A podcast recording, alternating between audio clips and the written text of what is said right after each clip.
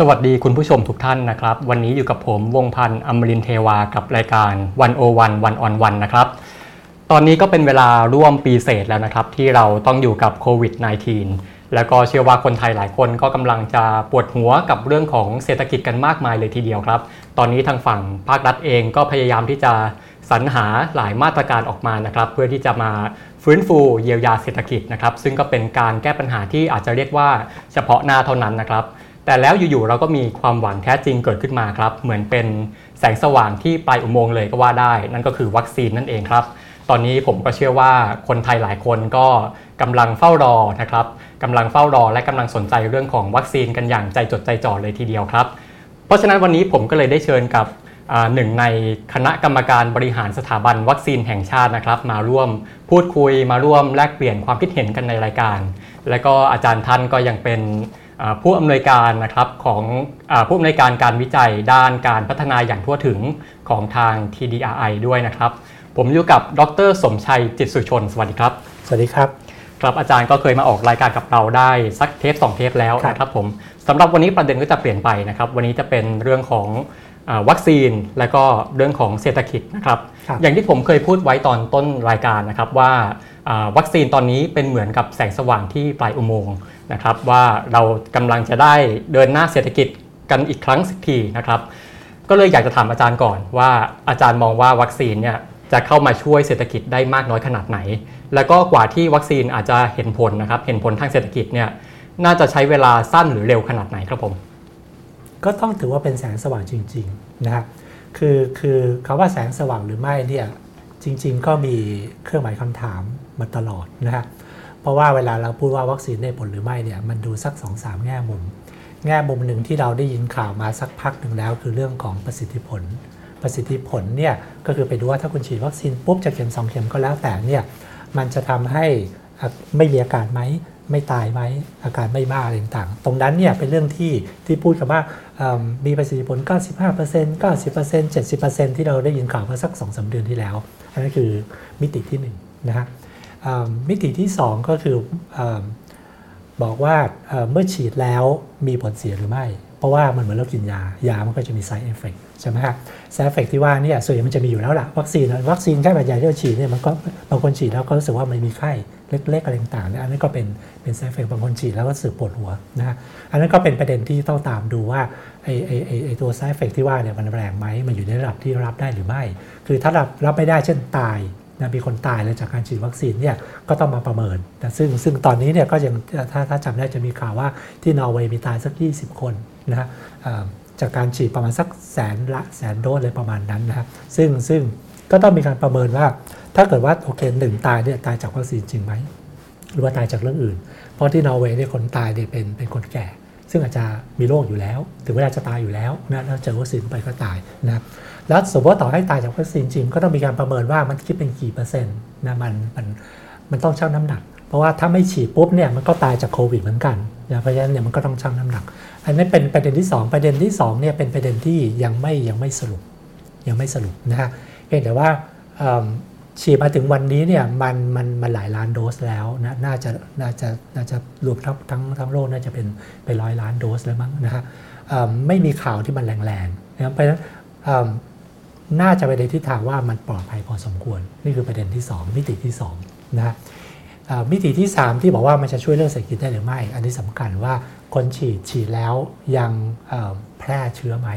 นะคือฉีดแล้วตัวเองไม่ป่วยหรือป่วยน้อยนะฮะแต่ว่าอาจจะยังแพร่เชื้ออยู่ หมายความว่าเชื้อยังคงเข้ามาที่ร่างกายเพียงแต่ว่าโอเค ร่างกายมีภูมิคุ้มกันก็ไม่เป็น แต่ว่าเชื้อที่อยู่ตามโพรงจมูกตามอะไรตั้งแต่เนี่ยเวลาไอเวลาจามมันยังไปต่อนะครับเพราะถ้าไปต่อปุ๊บเนี่ยคนอื่นก็ยังคงติดเชื้อได้อยู่ นะซึ่งถ้าเป็นอย่างนั้นปุ๊บเนี่ยก็เอ๊ะถ้าอย่างนั้นเนี่ยมันก็อาจจะไม่ได้ช่วยนะเพราะว่าคนที่ไม่ได้ฉีดก็ยังคงก็ยังคงอันนั้นได้อยู่ อันนั้นมิติมิติที่ 3 นี้เนี่ยมีข่าวดีเมื่อสัก 2 วันที่แล้วนี่เองนะฮะว่ามันมีผลการศึกษาเบื้องต้นของกรณีวัคซีนจากแอสตราเซเนกานะว่ามีประสิทธิผลในการป้องกันการแพร่ระบาด 76%นะครับซึ่ง 76%ตัวเลขที่ก็ต้องดี ก็ต้องดีนะฮะ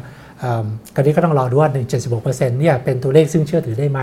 หมายความว่าเป็นการสรุปจากจากข้อมูลมากน้อยแค่ไหน คือพวกนี้ข้อมูลยิ่งมากเนี่ยมันก็ยิ่งน่าเชื่อถือนะครับแล้วก็ต้องรอว่าเจ้าอื่นไฟเซอร์จะได้จะได้ประสิทธิผลคล้ายๆ กันหรือไม่นะแต่ว่า tendency ก็จะไปทางว่าก็ยังอาจจะเป็นข่าวดีเช่นกัน แต่ว่าก็ต้องก็ต้อง finger cross นะว่ามันจะไปมิติที่ 4 ก็คือว่าฉีดแล้วสมมติมีภูมิคุ้มกันไม่แพร่กระจายไม่อะไรก็แล้วแต่นะฮะ แต่ว่าอยู่ได้นานแค่ไหนนะสมมุติว่าฉีดแล้วมีภูมิคุ้มกันที่ต่างว่าโชคร้ายมากๆ 3 เดือน พอ 3 เดือนปุ๊บภูมิคุ้มกันนั้นหายไปนะถ้าโรคยังระบาดอยู่ ก็ยังติดโรคได้อยู่ ก็ยังแพร่เชื้อได้อยู่นะซึ่งถ้าเป็น 3 เดือนทั้งนั้นเนี่ยเรื่องใหญ่ละเพราะหมายความว่าฉีดปุ๊บต้องครบ 3 เดือนต้องมาฉีดใหม่นะหรือต่อให้ปีหนึ่งปีหนึ่งปุ๊บภูมิคุ้มกันหายต้องฉีดใหม่ ก็ยังเป็นไปได้ว่าก็ต้องฉีดวัคซีนโควิดกันทุกปี ทุกปีทั่วโลก นะทุกปีทั่วโลกนี้เรื่องใหญ่มาก เพราะว่าเป็นเป็นต้นทุนที่มหาศาลใช่ไหมฮะเพราะฉะนั้นมันจะมีสีมิตินี้สรุปอีกทีก็คือว่าข่าวไปในทางทิศทางว่าน่าจะเป็นข่าวดี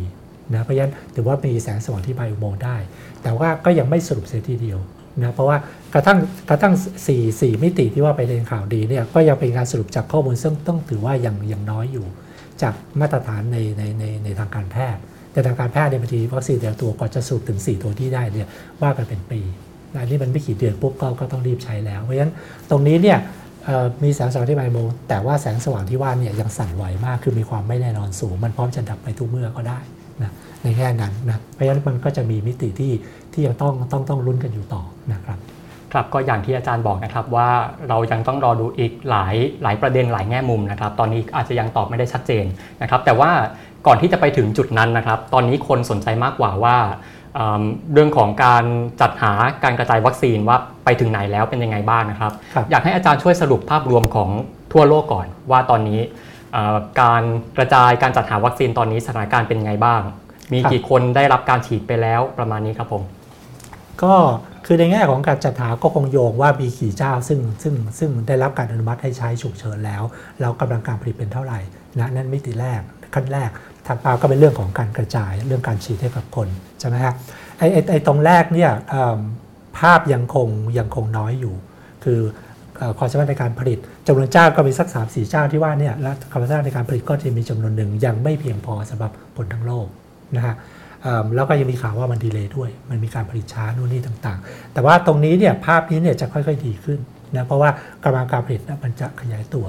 แล้วอีกสักสองสามเดือนก็จะมีเจ้าใหม่เข้ามาจอห์นสันจอห์นสันเนี่ยตอนนี้ก็เริ่มเริ่มเริ่มมีเรื่องของเรื่องของ phase สาม clinical trial phase สามออกมานะว่าน่าจะได้ผลเช่นกัน ของรัสเซียก็มันจะสรุปแล้วว่าได้ผล เพราะฉะนั้นตรงนี้เนี่ยมันจะมีเจ้าใหม่ ๆเข้ามา ซึ่งพวกนี้เนี่ยพอพอพอพอมัน success แล้วมันได้รับการ approve หรือรับรองปุ๊บเนี่ยเขาก็เริ่มการผลิตได้ อย่างจอจอสันจอสันที่ได้ยินว่าน่าจะเริ่มผลิตได้ในไตรมาสสของปีนี้ เพราะฉะนั้นตรงนี้เนี่ยประมาณสักนับจากตอนนี้เป็นต้นไปอีกสักหนึ่งไตรมาสสองไตรมาสสามไตรมาสเนี่ยตลาดจะเริ่มเปลี่ยนข้างจากจากตลาดของผู้ขายเป็นตลาดของผู้ซื้อ นะครับเพราะถ้าเกิดปีหลายเจ้าขึ้นมาปุ๊บเนี่ยแล้วก็ผลิตขึ้นมาเยอะๆแล้วเนี่ยจะต้องประมาณสักปลายปีนี้น่าจะเริ่มถึงจุดที่ว่ากำลังการผลิตน่าจะพอใช้กับคนทั้งโลกนะดีไม่ดีจะเกินความต้องการได้ซ้ำนะเพราะฉะนั้นเนี่ยมิตินี้เนี่ยช่วงแรกยังยังไม่ยังไม่ดีนัก แต่ว่าจะค่อยๆดีขึ้นอย่างรวดเร็วส่วนมิติที่ 2มาโยงกัน ว่าคุณได้มีวัคซีนแล้วคุณไปฉีดให้คนได้เพียงพอหรือไม่นะตรงนั้นเนี่ยแล้วแต่ประเทศละบางประเทศก็ aggressive มากอย่างอิสราเอลนี่เร็วมาก อิสราเอลที่ตั้งเป้าว่าฉีดเนี่ยให้ครบทั้งประเทศเนี่ยภายในเวลาระยะสั้นมาก เขาเริ่มฉีดประมาณสักปลายธันวาถ้าจำไม่ผิดใช่ไหมถึงตอนนี้ประมาณเดือนครึ่ง เดือนครึ่งเขาฉีดไป 60%ของของประชากรแล้วเร็วมากนะฮะส่วนประเทศที่เหลือเนี่ยก็คิดว่าสิบเปอร์เซ็นต์บ้างห้าเปอร์เซ็นต์บ้างหนึ่งเปอร์เซ็นต์บ้าง ก็อยู่ประมาณนี้ แต่ว่าตัวนี้ก็เหมือนกันก็ก็คงจะค่อยๆ ขึ้นอย่างรวดเร็วนะฮะแต่ก็แน่นอนก็จะมีบางประเทศซึ่งยังไม่ได้ฉีดเลย นะไทยก็เป็นหนึ่งในนั้นยังไม่ได้ฉีดเลยนะฮะแล้วแถวๆนี้ก็จะมีอย่างเช่นมาเลเซียก็ยังไม่ได้ฉีดนะฟิลิปปินส์ก็ยังไม่ได้ฉีดนะฮะมีพม่าได้ฉีดแต่พม่าได้ฉีดเป็นเพราะว่าเขาไม่ต้องซื้อคือเขาได้รับการบริจาคนะแล้วก็มีสิงคโปร์ซึ่งได้ฉีด สิงคโปร์ฉีดนี่ได้ได้ฉีดแล้วก็ฉีดเร็วด้วยนะเพราะว่าสิงคโปร์มีมีนโยบายในการจัดหาวัคซีนที่ค่อนข้างที่จะ aggressive มากตั้งแต่แรก ๆ เลยนะเพราะฉะนั้นเนี่ย ในแง่นี้ก็จะเป็นประเทศส่วนน้อย ซึ่งซึ่งจะได้จะได้วัคซีนค่อนข้างเร็วนะอินโดนีเซียฉีดแล้วเช่นกันนะครับอินเดียก็ฉีดแล้วอินเดียนี่เป็นที่ที่ฉีดเร็วเพราะว่ามีโรงงานผลิตที่ใหญ่มากนะคือ SII SII นี่เป็นโรงงานผลิตที่น่าจะใหญ่ที่สุดในโลกผลิตวัคซีน เพราะฉะนั้นเนี่ยก็อินเดียก็ฉีดไปก็นั่งรวดเร็ว แต่ว่าประชากรเขาก็เยอะตัวหารมันเยอะเพราะฉะนั้นในแง่เปอร์เซ็นต์ก็จะไม่มากนักอินโดนีเซียก็นั่งเร็วนะอินโดนีเซียนี่เร็วสุดเพราะเขาเข้าใจว่าเขาทุ่มเงินซื้อจากหลายเจ้านะ แล้วก็เข้าใจได้เพราะว่าอินโดนีเซียเป็นเป็นประเทศที่มีการแพร่เชื้อเยอะมากนะเพราะฉะนั้นในเรื่องของความเร่งด่วนเรื่องของความฉุกเฉินเนี่ยก็ก็ก็เขาก็เลยต้องพยายามฉีดเร็วนะครับครับก็ได้ข้อมูลของหลายประเทศเลยนะครับ มาที่ประเทศเราบ้างประเทศไทยในตอนนี้ ตอนนี้เรามีแผนการที่จะจัดซื้อจัดหาวัคซีนเป็นยังไงบ้างครับ เราจะได้จากบริษัทไหนบ้าง จะได้กี่โดสบ้าง แล้วก็ได้เมื่อไหร่บ้างครับ อันนี้ถ้าตามแผนที่ทางรัฐบาลประกาศออกมานะครับ มันก็จะมีเป็นล็อตๆนะครับอันแรกสุดที่ที่ที่ secure ก่อนเลย ก็คือจากจากจากแอสตราเซเนกาที่มาผลิตที่เมืองไทยที่ให้สยามไบโอไซเอนซ์เป็นคนผลิตนะครับตรงนั้นเนี่ยที่คุยกันไว้ก็คือว่าน่าจะเริ่ม deliver ล็อตแรกออกมาได้เดือนประมาณสักน่าจะเดือนพฤษภาคมนะฮะแล้วก็ทยอยออกมาเนี่ยภายในเวลาประมาณสัก 5-6 เดือนเนี่ยก็จะได้ครบ 26 ล้านโดสนะที่ที่ที่มีการจองซื้อไว้ เข้าใจว่าตอนนี้เขาเริ่มทดลองผลิตแล้ว ตั้งแต่เดือนที่แล้วมั้งเป็นเล็ก ๆ นะทดลองดู แต่ว่าผลิตเสร็จปุ๊บเนี่ยก็ต้องส่งไปที่ไปให้ทางเอซ่าเซเนกาไปทางไปไปไปพิสูจน์ดูว่ามันใช้ได้จริงหรือไม่ผลิตตามขั้นตอนที่ที่เขาเขาเขาวางไว้จริงหรือเปล่านะก็อยู่ในขั้นตอนนี้นะเพราะตรงแต่ว่าก่อนหน้านั้นเนี่ยเพราะว่ามีเสียงเสียงเสียงเรียกร้องว่าไอ้มันพฤษภามันมันช้าไปใช่ไหมก็มีเสียงเรียกร้องว่ามันควรจะฉีดเร็วกว่านั้นนะ ที่ได้ยินข่าวก็ว่าก็มีการไปเจรจาว่าจะซื้อจากจากจีนนะจากซีโนแวคเนี่ยจะซื้อ 3ล็อตก็คือจะมี 2 0 0 0 0 0 โดสประมาณปลายเดือนนี้ตามกำหนดการนะฮะแล้วก็ 8 0 0 0 0 0 โดสเดือนหน้า แล้วก็อีก 1 ล้านโดสอีกเดือนถัดไปใช่ไหมฮะรวมเป็น 2 ล้านโดสนะแล้วก็มีการเจรจากับแอสตราเซเนกาอีกรอบหนึ่งอีกรอบหนึ่งนะว่าไอ้ที่ 126 ล้านโดสที่ผลิตจากเมืองไทยเนี่ยช้าไป ช่วยหาจากที่อื่นให้เราได้ไหมนะครับก็ไปเจรจาโดยใช้ฐานะที่ว่าเหมือนกับเป็น partner กันเพราะว่าร่วมร่วมการผลิตที่ที่ที่ที่ประเทศไทยด้วยในการกระจายไปที่ภูมิภาค ก็ใช้ฐานะของของ partner ในการเจรจา เท่าที่ได้ยินมาก็คือว่าแอสตราเซเนกาเนี่ยรับปากว่าจะหาให้เราขอไป 5 0 0แสนโดสเขาบอกเขาหาได้ประมาณสักแสนห้าแสนห้านะฮะแล้วก็บอกว่าจะหาให้จากโรงงานที่อยู่ในอิตาลี นะแล้วก็จะมาให้เรา แต่ว่าตอนหลังเนี่ยเจอเจอเจอเจออุปสรรคว่า EU ประกาศไม่ให้ส่งออกนะพอไม่ส่งออกปุ๊บเนี่ยอิตาลีอยู่ใน EU เพราะฉะนั้นก็ส่งออกไม่ได้เพราะฉะนั้นสยามไบโอไซเอนซ์ซึ่งไปรับรับเอ่อโทษทีแอสตราเซเนกาที่รับปากเราไว้ก็จะทำไม่ได้ตามนั้น ล่าสุดที่ดีก็คือว่าเขาบอกว่าเดี๋ยวเขาจะลองหาจากแหล่งอื่นดูที่อยู่นอก EU โรงงานที่เขาไปไปมีสัญญาไว้เนี่ยที่อยู่นอก EU ดูเชื่อจะหามาให้เราได้หรือไม่ แต่ว่าตรงนี้ก็ยังไม่ทราบว่าสุดท้ายจะได้หรือไม่นะแต่ว่าก็เป็น ในความพยายาม แล้วก็มันจะมีอันอื่นที่ตามมาก็คือว่าก็มีความคิดที่ว่าเนื่องจากตอนนี้เนี่ยฝุ่นมันเริ่มจาง มันเริ่มเห็นว่าวัคซีนตัวไหนใช้ได้ใช้ไม่ได้ ก็มีความพยายามที่จะที่จะเจรจาซื้อมากขึ้นนะฮะอย่างเช่นมีการดูจากคุยกับแอสตราเซเนกาเหมือนกันนะครับขอซื้ออีกสัก 35 ล้านโดส เข้าใจว่าอยู่ระหว่างเจรจาอย่างผมผมผมผมไม่ทราบว่ามันเจรจาไปถึงไหนนะฮะกับแล้วก็มีการดูจากแหล่งอื่นด้วย เข้าใจว่ามีการคุยกับรัสเซียด้วยนะ จอห์นสันจอร์นสันก็มีการคุยกันอยู่นะเพราะตรงนี้ก็อยู่ในขั้นตอนที่ยังเจรจากันอยู่แต่โดยที่ที่ได้ยินมาว่าตั้งเป้าว่าอาจจะพยายามให้ได้ถึงสักอย่างน้อย 50%ของของของประชากรภายในปีนี้นะหรืออาจจะล้นไปสักต้นปีหน้าหน่อยนึงแต่ว่าให้ได้สัก 50%ของของประชากร แล้วก็สเต็ปถัดไปเนี่ยมีการพูดว่าจะให้ได้ถึง 80%ของประชากร แต่ว่าอันนั้นยังไม่แน่ใจว่าจะได้เมื่อไหร่ มันนั้นขึ้นกับพัฒนาการซึ่งเปลี่ยนแปลงไปอย่างไปอย่างรวดเร็วมากนะเพราะถ้าเกิดมีเจ้าใหม่ ๆ ที่ผลิต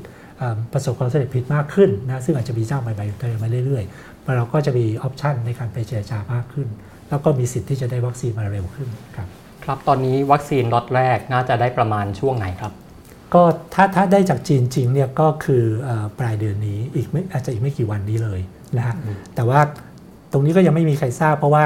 ก็ต้องรอจีนเขาเขา deliver มาจริงๆนะครับถ้าอย่างนั้นถ้าสมมติว่าเราได้วัคซีนล็อตแรกในเดือนกุมภาพันธ์จริง เราจะสามารถเริ่มฉีดให้กับประชาชนได้ประมาณเมื่อไหร่ครับ ผมน่าคิดว่าน่าจะไม่นานนะครับผมผมไม่แน่ใจว่าพอมาถึงปุ๊บมันใช้เวลากี่วัน แต่ว่าเขาจะว่าตอนนี้เขาเขาเท่าที่ทราบเขาเตรียมการเรื่องของกระบวนการกระจายวัคซีน ไว้ไว้เขาคิดไว้ตั้งแต่ล่วงหน้าหลายเดือนแล้วนะมีการวางแผนว่า จะไปไปตามรพสตบ้างจะไปโรงพยาบาลโรงพยาบาลของรัฐบ้างโรงพยาบาลเอกชนบ้างนะฮะแล้วก็มีระบบจะมีแอปเหมือนได้ยินว่าได้แววๆมาจะจะจะมีการผ่านแอปเป๋าตังค์ด้วยซ้ำนะคุยกันอยู่แต่ว่าไม่แน่ใจว่าสุดท้ายจะเป็นย่างนั้นแต่ว่าโดยโดยหลักการก็ว่าจะมีกระบวนการที่มีการกระจายวัคซีน มีการเตรียมเรื่องของตู้เย็น ที่จะต้องแช่วัคซีนให้มันพอไปทุกจังหวัด พอวัคซีนมาปุ๊บเนี่ยกระจายไปได้เลยนะฮะ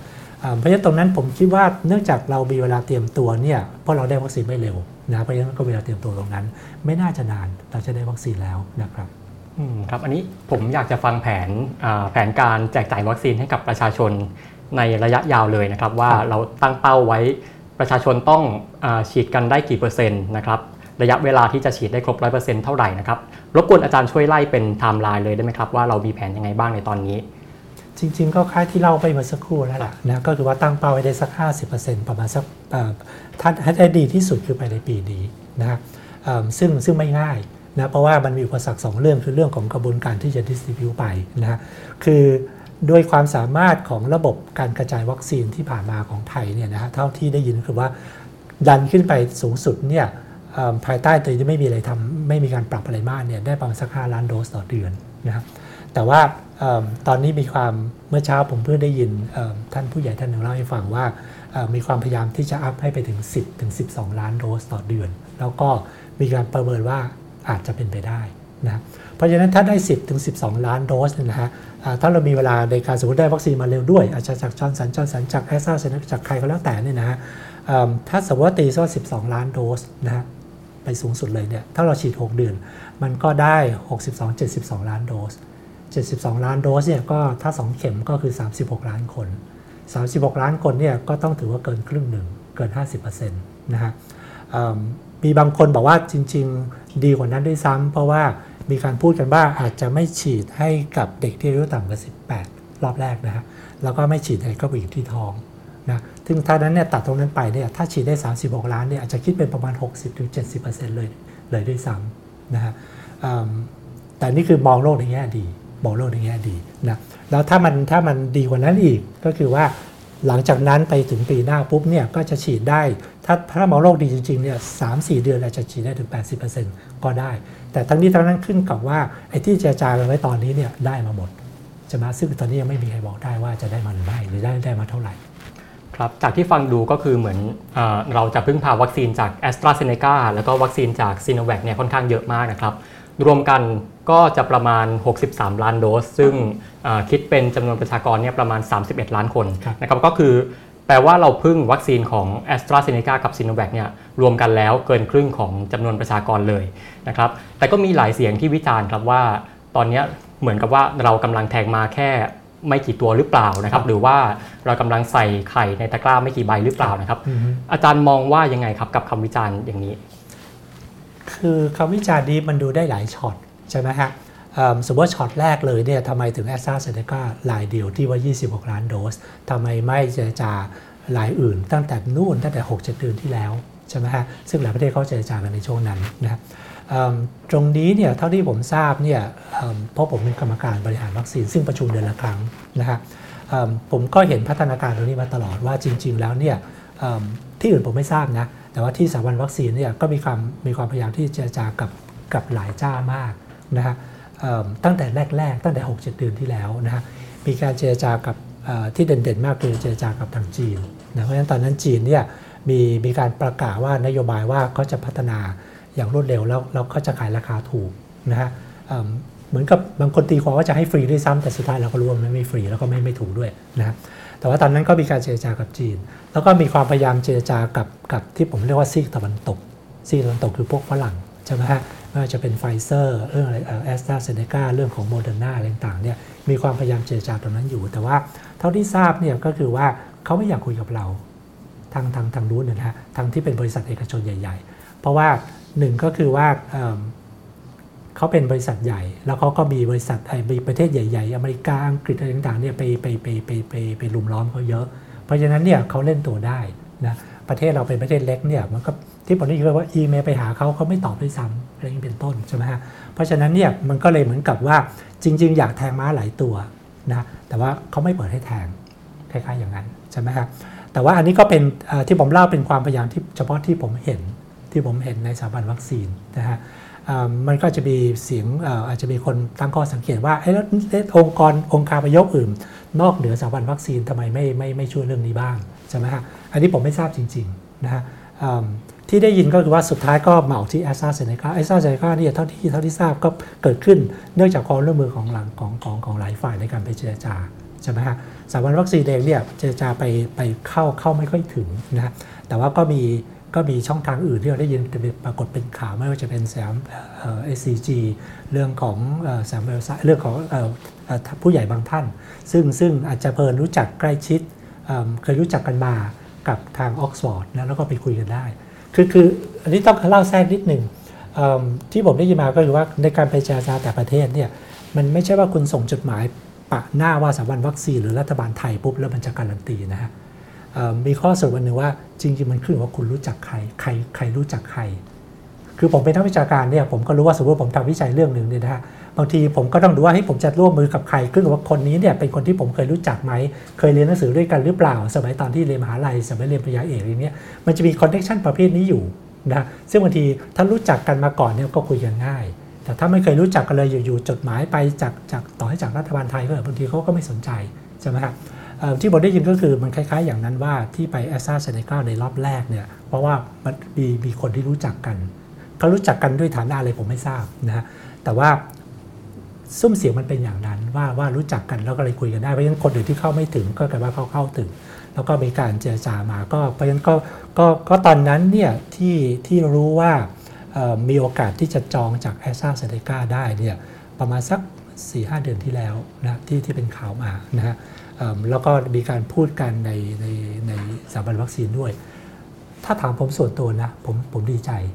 ผมดีใจเพราะว่าผมเป็นคนหนึ่งที่ผมเวลาบอกว่าให้คุณต้องคุยกับหลายหลายหลายคุณห้ามแทงมาเจ้าเดียวใช่ไหมฮะเราบอกว่าให้ทางนู้นเขาไม่ยอมรับแทงก็ไม่เปิดให้แทงพอตอนนี้กลายเป็นว่าโอเค เราทำไม่สำเร็จ แต่ว่ามีคนอื่นช่วยช่วยเจรจาให้สำเร็จ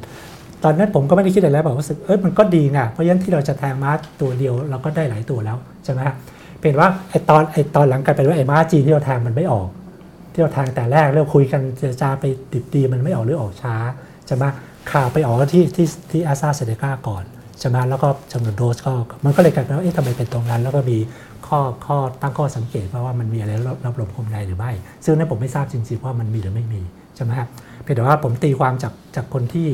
ไม่ถึงขนาดคนวงใดสุด แต่ก็ไม่ใช่คนนอกทีเดียวใช่ไหมก็บอกว่ามันก็มีชุดชุดคำอธิบายอย่างนั้นได้ ที่ที่ที่อาจจะเป็นอีกหนึ่งคำอธิบาย ใช่ไหมอันนี้คือพูดถึงรอบแรกนะ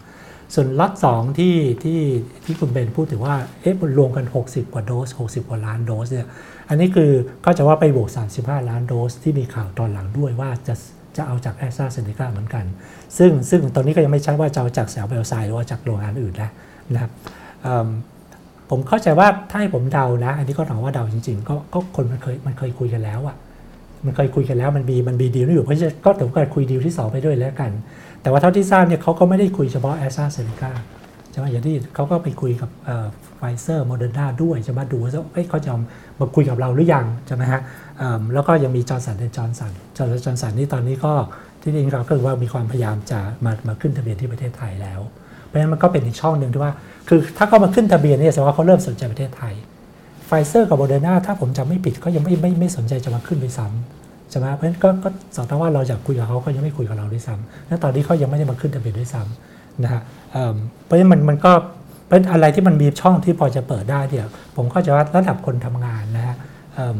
ที่สถาบันวัคซีนเนี่ยเขาก็เขาก็เปิดหมดอะหมายว่าเขาใครถ้าถ้าเจรจากับใครได้ใครยอมคุยกับเราก็คงก็คงจะคุยนะครับ ครับอาจารย์ก็ตอบค่อนข้างละเอียดเลยนะครับ ตอบยาวไปถึงเรื่องที่สังคมกำลังสงสัยด้วยนะครับ เรื่องของความโปร่งใสในการเลือกบริษัทที่ผลิตวัคซีนให้กับแอสตราเซเนกาด้วยนะครับ ซึ่งอาจารย์ก็ตอบว่าอาจารย์ไม่ได้อยู่ในวงในขนาดนั้น ก็อาจจะไม่ได้รู้ลึกมากขนาดนั้นนะครับ แต่คราวนี้ก็ยังมีอีกข้อสงสัยหนึ่งจากสังคมนะครับว่า อย่างแอสตราเซเนกาเองก็จะมีประเด็นเรื่องของประสิทธิภาพของวัคซีนนะครับอย่างเช่นในในในยุโรปนะครับในประเทศอย่างเช่นเยอรมนีสวีเดนและฝรั่งเศสเนี่ยก็มีประเด็นว่าเขาไม่อนุมัติให้ใช้ในกลุ่มคนสูงอายุ เพราะว่ามีผลการผลการศึกษาผลการทดสอบเนี่ยที่อาจจะดูไม่ดีนักที่จะใช้สำหรับคนกลุ่มนี้นะครับก็จะมีการอนุมัติให้ใช้กับคนที่อายุระหว่าง 15 ถึง 64 ปีเท่านั้นนะครับ ขณะที่ประเทศอย่างสวิตเซอร์แลนด์ก็ไม่อนุมัติให้ใช้เลย เพราะว่ากังวลถึงผลที่จะเกิดกับคนกลุ่มหนึ่งโดยเฉพาะคนสูงวัยนะครับ แล้วประเทศไทยเนี่ยประเทศไทยนี่คือจะพึ่งวัคซีนของแอสตราเซเนกาเยอะมาก แล้วก็อาจจะมาเป็นล็อตแรก ๆ ด้วยนะครับ ซึ่งก็เลยอยากจะถามอาจารย์นะครับว่าเรามั่นใจหรือเปล่าที่จะเอาแอสตราเซเนกาเนี่ยมาใช้ และจะต้องมาใช้กับคนสูงอายุที่จะต้องเป็นคนกลุ่มแรก ๆ เลยที่จะต้องได้รับวัคซีนนะครับครับ คือคือเอเรื่องแบบนี้เนี่ยต้องมอนิเตอร์กันตลอดนะฮะคือมันมีข้อมูลใหม่ ๆ เข้ามาตลอดเวลานะการตัดสินใจที่เราคิดว่าดีที่สุดเมื่อเดือนที่แล้วนะมาเดือนนี้อาจจะไม่ใช่ดีที่สุดก็ได้ เพราะมันมีมันมีพัฒนาการใหม่ ๆ เกิดขึ้นตลอดเวลาเพราะฉะนั้นประเด็นที่ที่ที่จะต้องคุยกันว่า เรามีความยืดหยุ่นในการวางแผนมากน้อยแค่ไหนนะเพราะฉะนั้นก็ถ้าดีที่สุดก็ว่าพยายามขยายความยืดหยุ่นให้มากที่สุดนะก็คือต้องพยายามคุยกับหลายหลายหลายหลายเจ้านะ ไอตอนที่เราคุยกับแอสซาเซเนกาตอนนั้นไอข่าวไปนี่มันยังไม่ออกนะใช่ไหมฮะมันยังไม่ออก แล้วไออื่นที่ยังไม่มีข่าวก็ยังไม่รู้เลยว่าพรุ่งนี้จะมีข่าวหรือไม่ใช่ไหมฮะเพราะฉะนั้นเนี่ยมันมันเป็นเรื่องที่มันเรากำลังทำนโยบายภายใต้ความไม่แน่นอนสูง ถ้าเราโชคดีไอ้ที่เราที่เราพยายามแทงม้าหลายตัวแต่เพิ่นแทงได้แค่ตัวเดียวเนี่ยถ้าม้าตอนนั้นเป็นม้าแข็งแรงนั่นดีเราก็โชคดีไป ถ้าเกิดว่ามันเป็นม้าที่ไม่แข็งแรงหรือมีเหตุอะไรบางอย่าง แน่นอนเราต้องรีบดูว่าจะรีบแทงม้าตัวอื่นได้หรือไม่ แล้วที่เคยแทงไม่ได้ ดูซิว่าจะพยายามหาทะลุทะลวงให้มันแทงได้หรือไม่ใช่ไหมครับซึ่งซึ่งจริงๆมีประเด็นที่ผมลืมเล่าให้ฟังว่าความพยายามที่จะแทงม้าหลายตัวในตั้งแต่6 7เดือนที่แล้วแล้วแล้วไม่สำเร็จ ไม่ใช่แค่เรื่องที่ว่าเขาไม่คุยกับเรา มันมีเรื่องหนึ่งซึ่งอาจจะเป็นเรื่องที่ใหญ่กว่านั้นด้วยซ้ำคือเป็นเรื่องที่ว่ากฎระเบียบภาครัฐเองกฎระเบียบภาครัฐ ไม่อนุญาตให้เราแทงม้าแม้แต่ตัวเดียว นะครับคือการแทงม้าคือหมายว่าคุณเอาเงินไปลง แล้วคุณก็คุณจะได้เงิน ก็ต่อเมื่อม้าตัวนั้นชนะ แล้วคุณก็ได้เงินคืน แต่ถ้าม้าตัวนั้นไม่ชนะเงินที่คุณแทงไปคุณเสียเปล่า คล้ายๆ กัน วัคซีนเนี่ยเมื่อสัก6 7เดือนที่แล้วไม่มีใครรู้เลยนะว่าตัวไหนจะสำเร็จ จริง ๆ พูดกันถึงขั้นว่าเป็นไปได้ว่าไม่มีตัวไหนสำเร็จเลยก็ได้ เพราะว่าอย่าลืมว่าในประวัติศาสตร์มันมีวัคซีนหลายโรคซึ่งมีหลายโรคซึ่งพัฒนาวัคซีนไม่สำเร็จ HIV HIV โรคเอดส์ไม่เคยมีวัคซีนเลย ทั้งที่ทั้งโลกทุ่มงบประมาณไปพัฒนาเรื่องนี้เพราะฉะนั้นแล้วมันก็จะมีเรื่องของไอ้ไอ้ไอ้ไอ้โคโรนาไวรัสไอ้ไอ้รุ่นรุ่นพี่มันนะฮะรุ่นพวกซาร์สพวกเมอร์สนะพวกนั้นก็พัฒนาวัคซีนไม่สำเร็จ เพราะฉะนั้นเนี่ยมันจะมีภาพเลยว่าอาจจะไม่มีวัคซีนตัวไหนสำเร็จเลยโอเคอันนั้นก็ไม่ว่ากันว่าแต่สุดท้ายคุณก็ไม่รู้คุณก็ต้องพยายามแต่ตัวที่ติดปัญหามากที่สุดก็คือ ระเบียบราชการของไทย โดยเฉพาะพรบจัดซื้อจัดจ้าง ไม่อนุญาตให้เราเอาเงินไปจ่ายให้กับอะไรซึ่งเราอาจจะไม่ได้ของนะ มันถ้าเราไปจองซื้อวัคซีนจากบริษัทใดก็แล้วแต่ ซึ่งเขารีเควสว่าให้ให้ต้องไปลงเงินกับเขาแล้วก็รับความเสี่ยงร่วมกันว่า ถ้าเกิดวัคซีนเขาไม่สำเร็จ เงินที่เราจองไปไม่ได้คืนนะทิ้งเลย ซึ่งตรงนี้ไอ้พรบจัดซื้อจัดจ้างเราไม่อนุญาต ไม่อนุญาต เพราะฉะนั้นต่อให้อยากจะแทงม้าหลายตัว หรือกระทั่งแทงตัวเดียวก็ยังมีปัญหา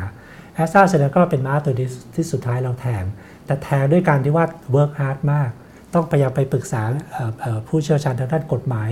กี่สำนักก็ไม่รู้กฤษฎีกาก็ประมาณนู่นนี่นะฮะแล้วหาทางออกไม่ค่อยได้นะสุดท้ายก็เป็นทางออกที่เหมือนกับพบกันครึ่งทางว่าโอเค ไม่ใช่ซื้อนะแต่เป็นการจอง แต่กว่าจะกว่าจะไปถึงที่ตรงนั้นว่าเฮ้ยเราอาจจะมีตรงนี้เป็นทางออกได้ไกลๆด้วยนะฮะมันก็เบิร์กกันมา 3-4 เดือนแล้วนะซึ่งซึ่งตอนนั้นเนี่ยจะเอากระบวนการนี้ไปใช้กับม้าตื่นได้ไหม จริง ๆ ถามว่าใช้ได้ไหมก็ก็ใช้ได้ แต่ว่ามันก็ยังก็ก็ติดว่ากว่าจะรู้นี่ก็เข้าประมาณสักเดือนตุลาเกิดจะพฤศจิกไปละจะมาแล้วตอนนั้นเขาก็ยังไม่คุยกับเราอยู่ดีในแง่นั้นนะมันก็ได้มีมีมีปัญหาตรงนี้ไปแล้วแต่ว่ากลับมาสรุปเมื่อสักครู่ก็คือว่ามันมีความเสี่ยงเสมอนะที่ว่าเราอยากแทงม้าหลายตัวเราแทงไม่ได้หรือบ้าเราสุดท้ายเราแทงได้ตัวหนึ่งม้าตัวนั้นอาจจะไม่ใช่ม้าที่เข้าวินก็ได้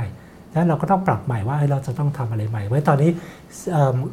สิ่งที่ควรจะทำได้ก็คือว่า โอเค ตอนนี้มันเริ่มมีวัคซีนหลายตัว ซึ่งซึ่งมีผลผลแล้วว่ามันมีประสิทธิภาพพอใช่ไหมครับเราไม่ต้องติดเรื่องที่ว่าเฮ้ยพรบจะซื้อจะจ้างว่าคุณไปซื้อแล้วไม่ได้ของยังไงซื้อแล้วได้ของแน่ แต่ของที่มันใช่หรือเปล่าเนี่ย อันนั้นก็ต้องไปวัดดวงต่อนะสมมติเราเปลี่ยนไปซื้อเอาเคยไปเอาแอสซาเสร็จแล้วเอาอีกเจ้าหนึ่งเจ้าหนึ่งพวกนี้จะมีข่าวคล้ายๆ กันก็ได้ว่าห้ามฉีดคนนั้นคนนี้หรือฉีดแล้วตายมาก อันนี้ก็ต้องวัดดวงไปใช่ไหมฮะแต่ว่าสรุปก็คือว่า ตอนนี้เนี่ยข้อจำกัดเรื่องกฎหมายจะซื้อจัดจ้างเนี่ยเริ่มผ่อนคลายลง ก็เป็นจังหวะที่ดีที่เราจะพยายามเพิ่มความยืดหยุ่นในการทำนโยบายเราให้มากที่สุดเท่าที่จะมากได้นะซึ่งซึ่งผมก็หวังว่าเข้าใจว่าและหวังว่าเป็นสิ่งที่ที่ผู้ที่รับผิดชอบกำลังทำอยู่กำลังพิจารณาอยู่ครับครับ นอกจากตัว AstraZeneca แล้วก็จะมีอีกประเด็นหนึ่งก็คือเรื่องอเรื่องของวัคซีนซีโนแวคนะครับ ซีโนแวคเนี่ยหลายคนก็ค่อนข้างจะกังวลเหมือนกัน เพราะว่าเเรื่องของผลการทดสอบอย่างเช่นในบราซิลเนี่ยผลออกมาเนี่ยได้ผลประมาณสักเเกิน 50%มานิดเดียวเองนะครับตอนนี้ก็ทำให้หลายคนค่อนข้างจะกังวลมากว่าถ้าฉีดวัคซีนของซีโนแวคเนี่ยจะมีผลอะไรหรือเปล่านะครับ ตรงนี้อาจารย์มองว่าประสิทธิภาพของซีโนแวคเนี่ยมันน่ากังวลไหมครับ มีคนพูดอย่างนั้นนะฮะอย่างเช่นมีข่าวว่าซีโนแวคที่เข้ามาล็อตแรกๆเนี่ยสองสองล้านโดสเนี่ย อาจจะฉีดให้กับบุคลากรบุคลากรทางการแพทย์ก่อน แล้วก็มีคนมาเล่าให้ผมฟังไม่ไม่ไม่ไม่ยืนยันว่าจริงไม่จริงนะแต่ว่าเล่าให้ฟังว่ามีบุคลากรทางการแพทย์หลายหลายคนไม่อยากฉีดไม่อยากฉีด คือมันมีภาพว่าเอ๊ะนี่อังกฤษนี่อเมริกาแล้วนี่จีนใช่ไหมฮะมันก็จะมีภาพที่ว่าเอ๊ะจีนมันจะสู้ได้ไหมเนี่ยในแง่ทุกยี่มันจะใช่หรือเปล่า ไอ้โปรโตคอลในการทำของเขามันมันมันมันมันมันมันมันถูกต้องตามมาตรฐานมากน้อยแค่ไหนมันก็จะมีภาพประเภทนี้ไอ้เรื่อง 50%ไม่ใช่ไม่ใช่ไม่ใช่ประเด็นใหญ่นะฮะเอาจริง ๆ แล้วเพราะว่าเกณฑ์ของ WHO บอกถ้าเกิน 50%ถือว่าได้แล้วนะโอเคคุณฉีดไปได้วัคซีนไข้หวัดใหญ่ที่เราฉีดทุกปีนะฮะถ้าผมจำไม่ผิดเนี่ยประสิทธิผลประมาณ 40-60%แค่นั้นเองนะ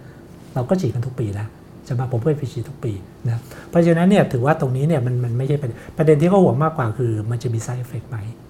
นะที่ที่แล้วเราก็ไม่แน่ใจว่าของจีนเนี่ยมันความปลอดภัยเนี่ยมันมันมันเทียบกันได้ไหม แต่ถ้าบุญเทศว่ากันจริงๆนะไอ้ฝั่งที่ออกมาแล้วฝั่งตะวันตกมันก็ไม่ใช่ชัวร์ว่ามันจะปลอดภัยนะฮะเพราะว่ามันมันทดลองมาไม่กี่เดือนอะใช่ไหมฮะดีไม่ดีตัวนี้ปลอดภัยอยู่ไอ้เดือนหน้ามันก็จะมีคนตายเยอะแยะก็ได้ใช่ไหมมัน เพียงแต่ว่าหวังว่าอย่างที่เรียนตอนแรกคือโอกาสเป็นอย่างนั้นมันมันไม่ไม่เยอะ วัคซีนซีโนแวคเองเนี่ยผมไม่แน่ใจแต่ผมเดาว่าก็น่าจะได้รับความยอมรับมากขึ้น เมื่อเวลาผ่านไป เพราะว่าเมื่อเวลาผ่านไปหมายว่าเขาก็ฉีดมากขึ้นพอมีการฉีดมากขึ้นไอตัวตัว sample ที่มันเข้ามามากขึ้น เพราะถ้าข้อสรุปยังไม่ต่างไปจากเดิม ว่าความปลอดภัยอยู่ในระดับที่รับได้ ตัวเลขที่มากขึ้นมันจะทำให้มั่นใจมากขึ้นนะแล้วก็อันนึงที่เขาห่วงกันก็คือว่าผลของซีโนแวคยังไม่เคยมีการ publish ในในวารสารระดับโลกมาก่อนนะผมไม่แน่ใจตอนนี้ publish หรือยังเหมือนคลับคล้ายคลับคลาว่า publish แต่ว่านี่ผมไม่ไม่ไม่ไม่ confirmแต่ถ้าเมื่อไหร่เขาพับบิชแล้วเนี่ยผมเชื่อว่าคงจะมีหลายคนซึ่งสบายใจขึ้นแล้วก็ยอมที่จะมาฉีดครับก็ค่อนข้างชัดเจนนะครับ ก็คราวนี้นอกจากจะเป็นเรื่องของการจัดหาวัคซีนแบบเจรจาทวิภาคีแล้วนะครับ จริง ๆ ก็จะมีอีกช่องทางหนึ่งก็คือเป็นช่องทาง จากความร่วมมือระดับโลกหรือว่า COVAX นะครับ ซึ่งสองสามวันนี้ก็เป็นประเด็นมากทีเดียวนะครับ เพราะว่าคนไทยเนี่ยจะได้เห็นว่าหลายชาติอาเซียนนะครับ เกือบทุกชาติเลยได้เข้าร่วม COVAX แล้วก็มีทีท่าที่จะได้รับวัคซีนกันแล้วนะครับ แต่ว่ากลายเป็นว่าประเทศไทยกลายเป็นหลุมดำอยู่ประเทศเดียวในอาเซียนที่ไม่ได้เข้าร่วม COVAX แล้วก็ยังไม่มีทีท่าจะจะได้รับวัคซีนจาก COVAX อะไรเลยนะครับ ตอนนี้ก็เป็นที่สงสัยกันมากครับว่าทำไมเราถึงยังไม่ได้เข้า COVAX นะครับซึ่งที่จริงก็จะมีหลายคนที่ออกมาอธิบายบ้างแล้วนะครับในเมื่ออาจารย์อยู่ตรงนี้แล้ว ผมก็เลยอยากให้อาจารย์ช่วยอธิบายให้กับคุณผู้ฟังอีกรอบหนึ่งที่กำลังฟังอยู่ แล้วก็อาจจะยังยังไม่ได้ฟังคำอธิบายของท่านอื่นๆนะครับผมว่าทำไมเราถึงยังไม่เข้าร่วมโควัคผมเล่าได้เฉพาะเท่าที่ผมทราบ เรื่องที่ผมทราบก็คือว่าสถาบันวัคซีนแห่งชาติเนี่ยมีการพิจารณาว่าจะ สั่งจองที่โควัคตั้งแต่แรก จริง ๆ น่าจะไปอยู่ในกลุ่มแรก ๆ ที่ผมเล่าว่าตอนแรกคุยคุยกับจีนนะช่วงที่คุยกับจีนนี่คุยกับโควัคด้วย ตั้งแต่ตอนนั้นแล้ว ตั้งแต่เป็นเรื่องมาสักหกเจ็ดเดือนที่แล้ว คุยกับโควัคนะครับแล้วก็คุยมาเรื่อยๆ แล้วก็แล้วก็แล้วก็มีการเอามารายงานในคณะกรรมการบริหารของของสถาบันวัคซีนว่าเงื่อนไขโควัคเป็นอย่างนี้นะมีการอธิบายตรงนั้นตั้งแต่เมื่อ 6-7 เดือนที่แล้วนะแล้ว ทุกคนที่ฟังก็ว่าเงื่อนไขมันซับซ้อนมาก เงื่อนไขมันมันมันถ้าภาษาชาวบ้านคือเล่นยากนะหนึ่งต้องไปจองก่อนสิทธิ์สิทธิ์ในการจองก็ต้องจ่ายเหรียญกว่าแล้วอะใช่ไหมฮะแล้วถ้าจองแล้วก็จะมีสิทธิ์ประเภทจองแบบเลือกได้ จองแบบจองแบบเลือกเลือกอะไรไม่ได้เลยจองแบบเลือกได้บ้าง ก็ต้องจ่ายเพิ่มไปสักสามเหรียญใช่ไหมฮะไอ้ที่ที่บอกเลือกได้บ้างก็ไม่ใช่เลือกได้หมดเช่นเช่นสมมติว่าสมมติเขาเขาโควิดไปหาซื้อวัคซีนมาได้ใช่ไหมฮะเรามาให้เราเนี่ยขึ้นกับโควิดจะจัด วัคซีนอะไรให้กับเรา ที่ถามว่า COVAX ไปซื้อวัคซีนมาได้จาก 3 เจ้า จากไฟเซอร์บ้างจากโมเดอร์นาบ้างจากอะไรบ้างใช่ไหมฮะเขาจะจัดให้กับเราเนี่ยนะฮะเราเลือกไม่ได้ว่าว่าจะเป็นอะไรในนี้ใช่ไหมฮะเพราะฉะนั้นในแง่นี้ตอนนั้นเราจ่ายถึงตอนนั้นก็ประมาณสัก3 4เหรียญไปแล้วอะใช่ไหมยังไม่คิดค่าวัคซีนเลยนะฮะค่าวัคซีนเราจ่ายอีกเพิ่มหนึ่งแต่ว่าโอเค COVAX เขาสัญญาว่าจะจ่ายเขาจะคิดราคาถูกใช่ไหมฮะคิดราคาทุนแหละนะครับ เพราะฉะนั้นตรงนี้เนี่ยมันก็จะมีมันจะมี detail เรื่องอื่นอีกผมผมจำได้ไม่หมด แต่ว่าเท่าที่ฟังแล้วรู้สึกว่ามันเล่นยากอย่างที่ว่าใช่ไหมแล้วเรามีการเปรียบเทียบว่าเอ๊ะระหว่างเจรจากับโควัคช่องทางโควัคกับไปเจรจาเป็นไบเลทรัลนะแล้วอย่างน้อยเรารู้ว่าเราเจรจากับใครใช่ไหมเรารู้ว่าอย่างน้อยรู้ว่าม้าที่เราแทงคือคือคือคือม้าตัวไหน โควัคนี่ไม่รู้เลยเขาจะม้าตัวไหนให้เรา เราเราถูกใจหรือเปล่าเราก็ไม่รู้เกิดได้ม้าตัวที่เราไม่อยากฉีดกันขึ้นมาเลยนะ นั่นเป็นอีกปัญหาหนึ่งของ COVAX ก็คือว่า COVAX COVAX เองเนี่ยนะฮะเวลาไปซื้อวัคซีนเนี่ยนะฮะเอาลืมอีกเรื่องหนึ่ง COVAX นี่มีมีมีมีมีดีลคล้ายๆ กับเจ้าอื่นๆที่ผมเล่าก็คือว่าจองไปแล้วเนี่ยถ้าเกิดว่าสมมติว่าไอ้โควัคเนี่ยไปไปไปจองกับอีกสักสามเจ้าเกิดสามเจ้านั้นเจ๊งหมดหรือล้มเหลวหมดโควัคก็ไม่คืนเงินเหมือนกันนะฮะนั้นที่จ่ายไปนี่ก็ก็ก็ก็ปิวเหมือนกัน เพราะฉะนั้นในแง่นี้ก็ไม่ได้ดีกว่านะครับ อีกเรื่องหนึ่งก็คือว่าโควัคเองมีปัญหาในการไปแย่งซื้อ เพราะว่าก็ยังไปสู้ประเทศใหญ่ ๆ ไม่ได้อยู่ดี ประเทศใหญ่อย่างอเมริกาต่างๆและแคนาดาอังกฤษเนี่ยเขาซื้อได้เร็วกว่าโควัคนะโควัคนี่กว่าจะได้จัดสรรมาเฉียดต้องใช้ว่าเฉียดมานะฮะเฉียดมานี่น้อยมากนะเท่าที่ผมได้ยินข่าวล่าสุดน้อยมากนะฮะแล้วต้องกระจายให้กับประเทศไม่รู้กี่ประเทศนะเพราะถ้าสมมติได้ทุกประเทศนะฮะแต่ละประเทศจะได้นิดเดียวเอง ไม่พอใช้นะ แล้วสำคัญคือเขาไม่ได้ให้ทุกประเทศด้วยนะเขาจะให้ประเทศที่ประเทศที่ประเทศยากจนก่อนนะจะได้ก่อนแล้วก็ได้ราคาถูกกว่า ประเทศที่ฐานะดีขึ้นมา ถึงแม้จะเอาเงินไปจองไว้ ก็จะได้ทีหลังนะเพราะฉะนั้นจำนวนก็อาจจะได้น้อยอยู่แล้ว ช้าแล้วก็อาจจะได้ช้าด้วย อาจจะได้ช้ากว่าไปเจรจาซื้อเองจากที่เป็น bilateral นะเพราะฉะนั้นที่ผมประสบการณ์ที่ผมเจอคือว่ามีการพยายามมีการพิจารณาโควัคตั้งแต่แรกแล้ว ไม่ใช่เป็นเรื่องที่มาทีหลัง นะส่วนที่ว่าแถวนี้ที่เขาได้เนี่ยผมผมผมไม่แน่ใจผมยังไม่ได้ตามเดแต่ผมเข้าใจว่าน่าจะได้น้อยๆเช่นกัน เพราะว่ามันต้องกระจายไปประเทศที่จะได้ก่อนคือประเทศที่ค่อนข้างจนอย่างเช่นแอฟริกาใต้อะไรเงี้ยจะมาลาวเลยอะไรเงี้ยพวกนี้จะได้ใช่ไหมแต่ถ้าอย่างอย่างไทยนี่เป็นที่รู้กันว่าไทยเนี่ยไม่ไม่ถูกจัดเป็นประเทศยากจนมานานแล้วนะเราเป็นประเทศรายได้ปานกลางระดับสูงเนี่ยมาประมาณสัก 10 กว่าปีแล้วเบอร์แบงเป็นคนจัดเรา และเป็นเรื่องที่คนในวงการรู้กัน ราะฉะนั้นโควัคก็ใช้ก็ใช้สถานะของของประเทศไทยสถานีในการจัด เพราะเราจะได้ไปอยู่ระดับท้ายๆ เพราะหนึ่งเราจะได้น้อย 2 เราจะได้จะได้ช้า 3 เราจะได้โดยที่ไม่มีทางเลือกมากนัก เพราะฉะนั้นอันนี้เป็นเหตุผลหนึ่งที่ที่พิจารณาแล้วเนี่ยนะฮะก็สุดท้ายก็ก็ก็ไม่ได้จองจากโควัคแล้วยังติดปัญหาที่ผมเล่าแต่แรกว่าสุดท้ายต่อให้อยากจะจองนะฮะพรบจัดซื้อจัดจ้างก็ไม่ให้จองอยู่ดีมันมีปัญหาเยอะไปหมดนะครับ อืมครับผมก็ แต่เท่าที่ทราบคือตอนนี้เราก็อยู่ในช่วงของการเจราจาที่จะเข้าร่วมโควัคอยู่ด้วยนะครับก็เลยอยากทราบว่าแล้วการเจราจาเนี่ยเงื่อนไขแบบไหนที่เราจะโอเคก็อันนี้ผมไม่ทราบรายละเอียดแล้วว่าว่าเจรจารอบใหม่ยังไงนะแต่ถ้าถ้าผมเดาก็คงไปดูว่าเงื่อนไขที่เคยตั้งไว้เนี่ยผ่อนผ่อนผ่อนคลายลงได้ไหมนะแล้วก็มันจะคุ้มเจรจากับโควัคถ้าโควัคมีเขาว่าจะได้วัคซีนมาเยอะๆจนกระทั่งที่บอกต้องกระจายไปแล้วได้คนละนิดเดียวเนี่ยจะได้มากขึ้นนะ แต่ถ้าอย่างนั้นเนี่ยไปเทียบกับ bilateral เอง bilateral ก็ยังอาจจะเร็วกว่าอยู่ดี คือ COVAX จะได้เยอะก็แต่เมื่อว่ามันมีบริษัทผลิตเยอะขึ้นแล้ว ซึ่งอะไรถ้ามันผลิตเยอะขึ้นปุ๊บเราก็ไปเจรจาโดยตรงได้เช่นกัน ไม่ต้องผ่านโควัคเช่นกัน เพราะฉะนั้นเนี่ยแต่ว่าผมเห็นด้วยที่ว่าเจรจากับหลายๆหลายๆเจ้านะคืออย่าอย่าไปทิ้งสักเจ้า ไม่ว่าช่องทางไหนพอจะมีมีเขาเนี่ยเจรจาไว้ก่อนครับผมก็ชัดเจนนะครับ คราวนี้นอกจากเรื่องของวัคซีนจากต่างชาติแล้ว นะครับเรามีทั้งการคุยทวิภาคี แล้วก็มีทั้งโควัคที่เรากำลังอยู่ในช่วงของการพิจารณาอยู่นะครับยังมีอีกช่องทางหนึ่งครับอาจารย์ก็คือวัคซีนที่ไทยผลิตเองนะครับของซึ่งจะมีคนเรียกว่าเป็นทีมไทยแลนด์เนี่ยนะครับก็เลยอยากทราบครับว่าตอนนี้วัคซีนของทีมไทยแลนด์เนี่ยพัฒนาอะไรกันไปถึงไหนแล้วครับ มีวัคซีนตัวไหนที่พอจะมีแววไหมครับผมผมผมไม่ได้ตามรายละเอียดรายตัวนะฮะถ้าถ้าถ้าจำไม่ผิดเนี่ยก็คือว่ามีการพัฒนาอย่างต่อเนื่อง แต่ว่าตัวที่มาเร็วที่สุดก็ยังไม่เข้าสู่สิ่งที่เรียกว่า clinical trial clinical trial คือการทดลองในคนนะเข้าใจว่ายังอาจจะยังอยู่ก่อนหน้านั้น คือการทดลองในคนเนี่ยมันมีปัญหาที่ถึงว่าคุณจะทดลองในคนได้เนี่ยมันต้องเป็นกลุ่มคนซึ่งมีการแพร่ระบาดของเชื้อนะแล้วเพลินไอ้ช่วงก่อนที่จะมีการระบาดรอบสองเนี่ยเราเราไม่มีคนติดเชื้อไงมันเป็นศูนย์พอเป็นศูนย์ปุ๊บเนี่ยนะฮะต่อให้อยากจะเข้าคลินิคอลทรายก็เข้าไม่ได้ นอกจากว่าไปทำประเทศอื่นนะซึ่งมันก็มีการเจรจาเช่นประเทศไหนเป็นเชื้อเยอะๆไปขอขอขอขอทดลองหน่อยนะครับแต่ว่าเท่าที่ทราบเนี่ยมันก็ยังอาจจะยังไม่พร้อมไปถึงจุดนั้นด้วยซ้ำนะเพราะฉะนั้นเนี่ยก็ยังพัฒนาต่อไป แต่ว่าน่าจะต้องใช้เวลาพอสมควรนะน่าใช้เวลาพอสมควร แต่ถามว่าโอเค อาจจะมีบางคนตั้งว่าเอ๊ะถ้าอย่างนั้นจะสนับสนุนไปยังไงว่าก็สนับสนุนเป็นเงินก้อนระดับพันล้านนะใช่ไหมฮะเอ๊ะทำไมจะสนับสนุนไปทำไมถ้าไม่มีโอกาสที่จะสำเร็จ หรือช้ากว่าประเทศอื่นอยู่ดีใช่ไหมฮะมันก็มีคำอธิบายว่า สมมติว่าเราอยากจะได้เทคโนโลยี transfer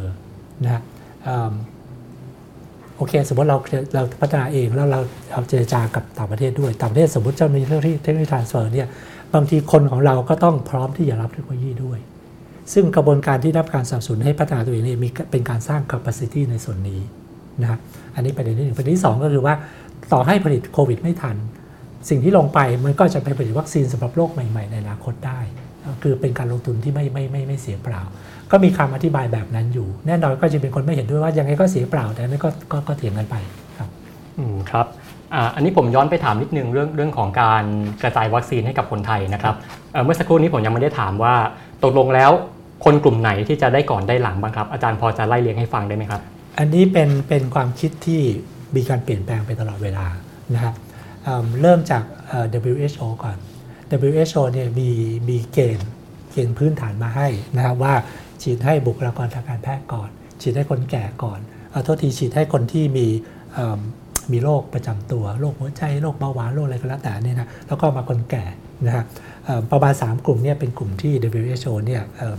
ให้ของเราเนี่ยแรก ๆ ก็ไปแบบนั้น แล้วเราก็เพิ่มเท่ากับจะเพิ่มกลุ่มที่ 4 กลุ่มที่เป็นกลุ่มที่ทำงานหน้าด่านตอมอนู่นนี่ต่างที่ต้องใกล้ชิดนะกลุ่มที่4นะก็มีการคุยกันอย่างนี้นะแต่ตอนหลังเนี่ยมันก็เริ่มมีมีการ challenge มีการท้าทายความคิดนี้นะว่าจริง ๆ แล้วตัวที่เขาท้าทายมากที่สุด คือระหว่างคนแก่กับคนหนุ่มสาวนะฮะคนแก่ถ้าติดเชื้อแล้วมีโอกาสตาย ถ้าได้วัคซีนอาการจะเบาลงก็จะไม่ตาย ก็จะก็จะ save save save ชีวิตได้นะครับแต่ตัวเลขในเมืองไทยคนแก่ติดเชื้อไม่เยอะ คนหนุ่มสาวติดเชื้อมากกว่านะครับเพราะฉะนั้นเนี่ยต่อให้คนแก่ติดเชื้อปุ๊บตาย แต่จำนวนคนติดเชื้อไม่เยอะ คนหนุ่มสาวติดเชื้อมักไม่ค่อยตาย แต่ว่าติดเชื้อติดเยอะมาก นะครับนั้นก็มีคำว่าเอ๊ะควรจะไปเรื่องหนุ่มสาวดีไหมนะยิ่งกรณีที่มันระบาดเยอะๆนะฮะทั้งนั้นฉีดมีการมีการคำนวณขึ้นมามีงานวิจัยชิ้นหนึ่งด้วยที่คำนวณขึ้นมาว่าถ้าเกิดแพร่ระบาดกันเยอะๆ ฉีดให้คนหนุ่มสาวกับจะทำให้ตัวเลขการตายน้อยกว่า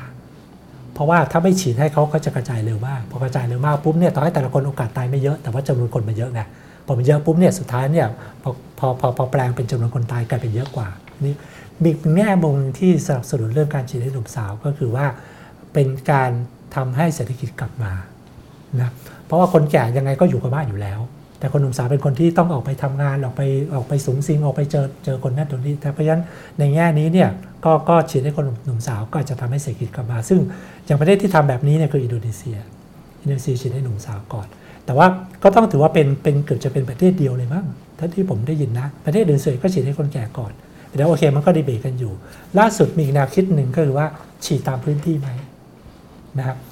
เข้าใจว่าตอนนี้เนี่ยมันเริ่มไปในทิศทางว่ายกตัวอย่างเช่น จังหวัดที่สีแดงนะมาสัก 5 6 จังหวัด 6 7 จังหวัดณตอนนี้นะที่เป็นสีแดงคือยังมีคนติดเชื้อต่อเนื่องกันอยู่นะในในประเทศไทย สมุทรสาครกรุงเทพอะไรพวกนี้นะฮะฉีดพวกนี้ก่อนดีไหมเพราะว่าเชื้อมันมันมันมันมันคุกรุ่นอยู่ที่ตรงนี้ ขอให้ดับไฟก่อน เพื่อให้แน่ใจว่ามันไม่กระจายไปที่อื่น ใช่ไหมฮะก็มีแนวคิดประเภทนี้อยู่นะหรือแนวคิดที่ว่าไปฉีดให้กับจังหวัดที่เป็นจังหวัดที่เป็นแหล่งท่องเที่ยว เช่นภูเก็ตเชียงใหม่นะเพราะว่าหวังว่าฉีดปุ๊บเนี่ยจะเปิดรับท่องเที่ยวเข้ามาได้นะซึ่งซึ่งอันนี้ก็เป็นข้อเสนอของภาคเอกชน อีกแนวคิดหนึ่งที่ที่ดีเบตกันก็คือว่าจะฉีดให้แรงงานต่างด้าวไหมนะเพราะว่าตอนนี้แรงงานต่างด้าวแพร่เชื้อกันเยอะ เพราะฉะนั้นเนี่ยถ้าเกิดต้องการระงับการการแพร่เชื้อก็ฉีดได้แรงงานต่างด้าวก็ฟังดูสมเหตุสมผลดี แต่ว่าก็จะติดว่า เขาไม่ใช่คนไทยอะใช่ไหมเราตั้งใจว่าจะฉีดให้ฟรีใช่ไหมไอ้แล้วถ้าใจแรงงานด้แล้วจะฟรีไหมล่ะใช่ไหมถ้าฟรีบางคนรู้สึกว่าก็ไม่ใช่คนไทยอะใช่ไหมแต่ถ้ามองจากทางการแพทย์ฉีดไปเถอะ เพราะว่าเราเราตั้งใจว่าหยุดการระบาดซะมากกว่านะแล้วก็พยายามว่าก็ถ้าเป็นถ้าเขาพอจะจ่ายได้ เช่นเจ้าของในจ้างโรงงานใหญ่ๆนี่ก็จ่ายได้ เพราะว่าสมมติแอสตราเซเนกาเนี่ยห้าเหรียญใช่ไหมมันก็ร้อยกว่าบาทใช่ไหมร้อยกว่าบาทมันจ่ายได้อยู่แล้วอะ ใช่ไหมเทียบกับไอ PCR ที่มันนั่งตรวจนี่แพงกว่าด้วยซ้ำนะ บางทีก็ยังจ่ายค่า PCR ให้ได้เลยไม่ใช่จะจ่ายวัคซีนจะเป็นอะไรไปเพราะในแง่นี้ก็จะเข้าใจว่าตอนนี้คงพบกันครึ่งทาง ก็คือว่าแหล่งเงินก็จะมาจากเจ้าของโรงงานบ้าง รัฐบาลไทยบางส่วนบ้างนะถ้าเป็นแรงงานต่างด้าวซึ่งไม่มีในจ้างหรือในจ้างไม่มีตังค์อย่างเงี้ยก็จะฉีดให้ไป แต่นี้เป็นเรื่องที่ยังไม่ได้สรุปเป็นเรื่องที่คุยกันอยู่นะครับครับ เรื่องของการกระจายวัคซีนเนี่ยคือต้องอาศัยการจำแนกกลุ่มคนค่อนข้างมากทีเดียวนะครับ ใครใครสูงอายุใครมีโรคประจำตัวอะไรหรือว่าใครอยู่ในกลุ่มอาชีพไหนนะครับ แต่ว่าปัญหาคืออย่างนี้ครับคือว่าเรื่องของฐานข้อมูลของเรานะครับจะแม่นยำขนาดนั้นไหมนะครับ เพราะว่าขนาดว่ามาตรการเยียวยาทางเศรษฐกิจนะครับ อย่างเช่นเราชนะเราไม่ทิ้งกันอะไรก็ตามเนี่ยจะมีปัญหามากเรื่องเรื่องของการจำแนกกลุ่มคนนะครับ คนที่ควรจะได้เงินกลับไม่ได้ คนที่ไม่ควรได้กลับได้นะครับ และถ้าเราเอาฐานข้อมูลมาใช้กับเรื่องวัคซีนนะครับ อาจารย์มองว่าจะมั่นใจได้ขนาดไหนครับมันจะมีบางฐานซึ่งคิดง่าย เช่นคนแก่อายุเกิน 60 เรามีแบบประชาชน 13 ตัวเราก็รู้อยู่ว่าใครอายุอายุเท่าไหร่นะมันจะมีที่ยากขึ้นมาคือคนที่เป็นโรคคนที่เป็นโรคก็ต้องไปดูฐานข้อมูลว่าถ้าอยู่โรงพยาบาลเอกชนโรงพยาบาลภาครัฐก็จะข้อมูลมามามาคอมไบกันได้ว่า เขาก็มีการประมาณการตัวเลขคนเป็นโรคหัวใจ3 0 0 0 0 0 คนอะไรเงี้ยผมก็เห็นตัวเลขเมื่อเช้านี้ ก็ก็จะมีที่มาความแต่ว่าแม่นยำแค่ไหนได้เป็นประเด็นใช่ไหมฮะเช่นอาจจะผมก็เห็นตัวเลขสามแสนคนมันดูน้อยจังผมก็เป็นโรคหัวใจนะเอ๊ะทำไมมันดูน้อยจังนึกว่ามากกว่านี้อย่างนี้เป็นต้น มันหลุดไปหรือเปล่าจะมในแง่นี้มันก็จะมีตรงนี้ได้ แต่เข้าใจว่าตรงนี้มันแก้ไม่ยากคือหมายความว่า ถ้าคิดว่าเป็นโรคหัวใจได้แน่เราไม่มีชื่ออยู่สมมติว่าสมมติว่ารัฐบาล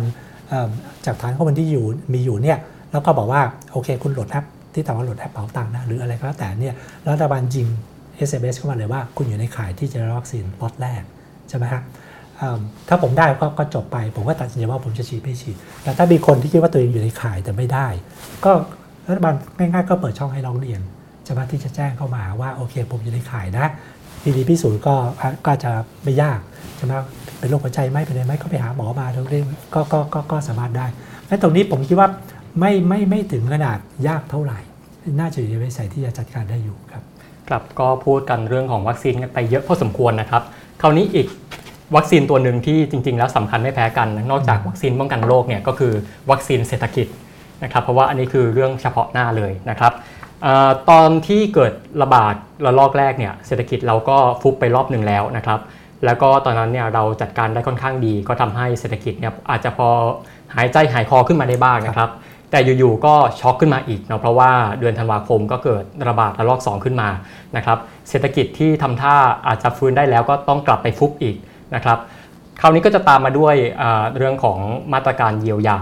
นะครับก็จะมีการออกมาตรการมาหลายตัวในตอนนี้ อย่างเช่น เราชนะมีคนละครึ่ง ตอนนี้มีล่าสุดมีเรารักกันนะครับอาจารย์มองว่าก่อนอื่นคำถามแรกนะครับ อาจารย์มองว่าผลกระทบทางเศรษฐกิจจากการระบาดระลอกนี้ ต่างจากระลอกที่แล้วยังไงนะครับ แล้วก็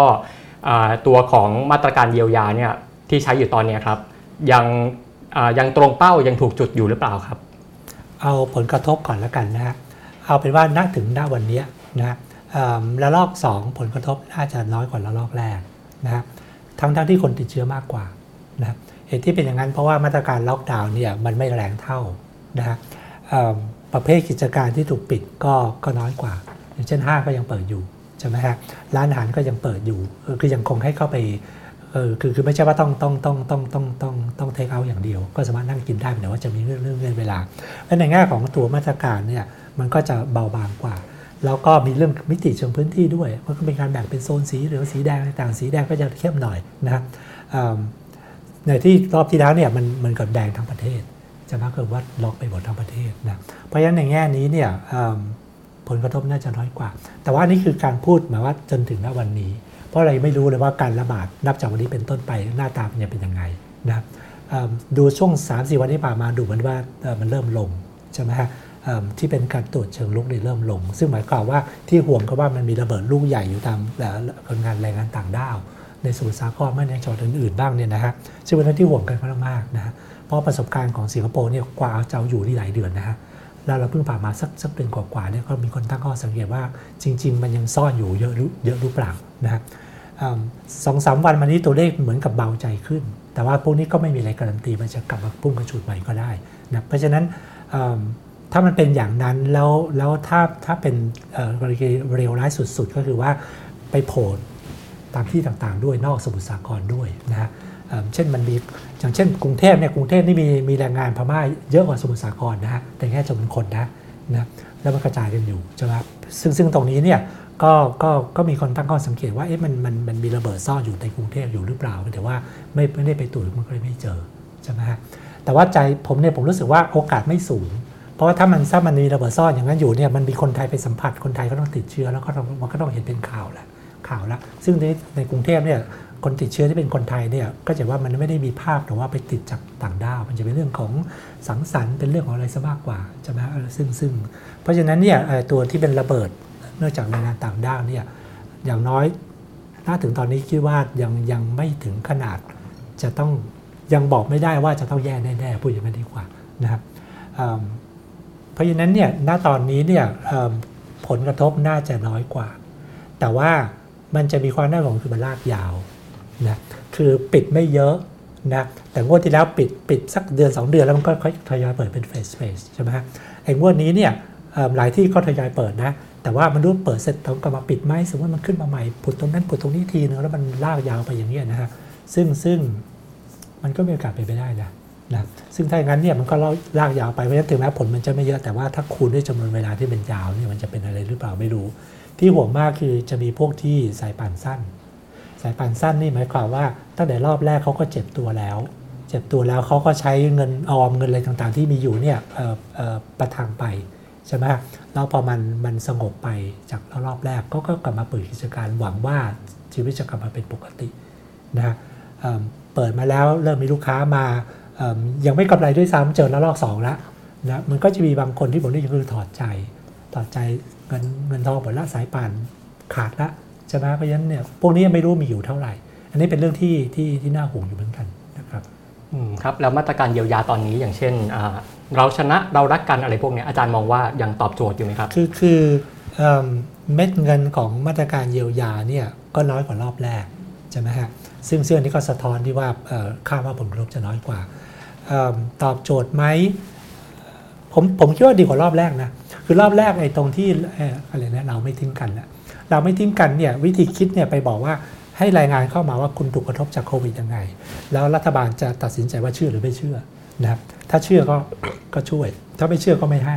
นะครับซึ่งซึ่งตอนนั้นมันก่อให้เกิดปัญหาว่ามันมีคนที่ตกกระทบจริง ๆ แล้วตกหล่น ตกหล่นก็คือว่ารัฐบาลดันไม่เชื่อใช่ไหมครับซึ่งซึ่งตอนนั้นผมก็เคยวิจารณ์แล้วว่ารัฐบาลไม่รู้จริงหรอกนะเพราะว่า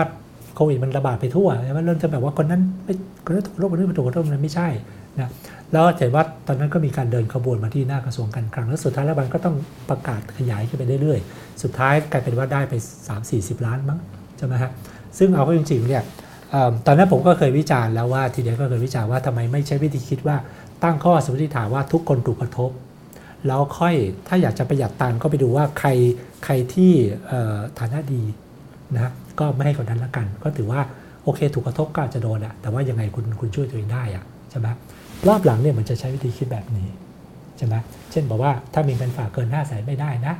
นู่นนี่ต่างๆ มันเริ่มมีวิธีคิดคล้าย ๆ กับที่ที่ทางผมกับทีใดเสนอไปในแง่นี้แน่นอนผมก็คิดว่ามันดีกว่าใช่ไหมในแง่นั้นนะครับก็ก็แต่ว่าทั้งหมดนี้เป็นเรื่องของเยียวยาอย่างเดียว จริง ๆ เรื่องที่ควรจะไม่น่าใจเดี๋ยวเดี๋ยวคุณเป็นอาชญาอยู่แล้วคือมันมีมิติเรื่องของการฟื้นฟูด้วย อ๋อครับเนี่ยครับกำลังจะถามต่อเลยนะครับ ก่อนที่จะไปเข้าสู่ช่วง Q&A นะครับ เราจะมาถามถึงเรื่องของข้อเสนอแนะเชิงนโยบายนะครับ ว่าในมาตรการระยะยาวเนี่ยอาจารย์มีข้อเสนอยังไงบ้างครับ คือระยะยาวก็คือว่าขึ้นกับซีเนโรว่าเราต้องอยู่กับโควิดนานแค่ไหนนะฮะมันมีข่าวมาอยู่สั้น ๆ อันหนึ่งที่แชร์กันในไลน์บอกว่ากว่าโลกทั้งโลกจะกลับสู่ภาวะปกติจริง ๆ ต่อให้มีวัคซีนเนี่ยต้องอีก 7 ปี ใช่ไหมเจ็ดปีหมายว่าทุกคนเนี่ยไม่มีคือโรคนี้ไปหายไปจากหายหายไปจากหายไปจากโลกโรคนี้หายไปจากโลกเราแล้วใช่ไหมฮะซึ่งซึ่งซึ่งมันยากมันต้อง7ปีอะนะครับแต่ผมคิดว่าสักปี2ปีเนี่ยมันก็คงเห็นว่าประเทศที่ทำการค้ากันเยอะๆอย่างเงี้ยอาจจะมีบางประเทศซึ่งเราสึกยังไม่ไว้ใจยังไม่ให้เข้า แต่ว่าประเทศที่ที่ถึง herd immunity ฉีดโควิดได้สักแปดเก้าสิบเปอร์เซ็นต์เนี่ยนะฮะ แล้วถ้าไทยฉีดได้ด้วยเนี่ยตรงนี้คงจะเริ่มกลับมาค้าขายกันเดินทางเข้ามากันได้เพราะฉะนั้นตรงนี้จะเริ่มเข้าใกล้สู่ normal แต่ว่าก็น่าจะยังใช้เวลาสักระยะหนึ่ง การใช้เวลาระยะหนึ่งเนี่ยมันหมายความว่ามันจะมีภาคเศรษฐกิจกับบางภาคหรือว่ากลุ่มประชากรบางกลุ่ม ซึ่งจะจะเจอสิ่งที่เราใช้คำว่าแผลเป็น แผลเป็นหมายความว่าเจ๊งแล้วเจ๊งเลย ตกงานแล้วตกงานเลย ไม่กลับเข้ามาอีกนะครับ คนกลุ่มนี้เนี่ยเยียวยาตลอดไปก็ไม่ไหวนะมันก็ต้องมีการดูว่าจะให้เขากลับมามีส่วนร่วมในระบบเศรษฐกิจได้ยังไง จะต้องมีการปรับโครงสร้างเศรษฐกิจ จะต้องมีการนู่นนี่อะไรต่างๆ มีการ upskill reskill อะไรต่างๆ อันนี้เป็นเรื่องที่เป็นเรื่องที่ต้องมองระยะยาวนะฮะแล้วเรายังทำเรื่องนี้ได้ไม่ค่อยดีนะครับมีอยู่ช่วงหนึ่งไม่พูดด้วยซ้ำ ผมนี่เป็นเราผมแล้วก็อีกหลายคนนี่พยายามพยายามพูดเสียงเล็กเสียงน้อยเดียวต้องต้องคุยเรื่องนี้ต้องคุยเรื่องนี้นะแล้วก็ไม่ค่อยได้คุยกัน หรือคุยไปคุยมาไม่มี solution แล้วก็เลิกเลิกคุยกันไปนะครับก็ก็เป็นเรื่องที่น่าเสียดายทุกวันนี้ดูมันจะคุยมากขึ้น แต่ว่ามาตรการที่เป็นรูปธรรมก็ยังไม่ชัด upskill reskill แบบไหนล่ะใช่ไหมฮะพูดกันว่ามันจะเป็น K K-shape จะไหมบีบางอันขึ้นบางอันลงเนี่ย มันก็โอเคไออันที่ขึ้นก็ต้องส่งเสริมให้มันยิ่งขึ้นไป อันที่ลงเนี่ยจะทำยังไงไม่มันมันเป็นดิ่งดิ่งหัวเร็วเกินไป จะปรับโครงสร้างเศรษฐกิจฝั่งนี้เพื่อให้ไปจอยฝั่งขึ้นได้ไหมนะไอประเภทเนี้ยมันยังไอมาตรการที่เป็นรูปธรรมชัดๆมันยังไม่มีครับอืมครับก็ผมถามไปพอสมควรแล้วนะครับ มาฟังคำถามจากทางบ้านกันบ้างดีกว่านะครับทราบว่าล่าสุดมี 3คำถามแล้วนะครับ ครับเชิญคำถามขึ้นมาได้เลยครับครับอาอาจารย์ครับคำถามแรกจากทางบ้านนะครับ ในประเด็นเรื่องของวัคซีนเนี่ยอาจารย์คิดว่ารัฐบาลตอนนี้ทำอะไรพลาดตรงไหนบ้างครับ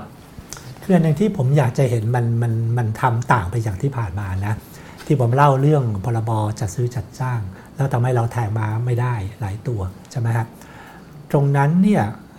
ผมรู้สึกว่าข้อจำกัดคือข้อจำกัดระดับคนทำงานนะอย่างเช่นสถาบันวัคซีนเองซึ่งเป็นระดับคนทำงานนะครับจริงๆเนี่ยมันควรจะมีระดับบนกว่านั้น นะเช่นระดับบนกว่านี้เนี่ยบอกว่าโอเคมันติดพรบจัดซื้อจัดจ้างใช่ไหม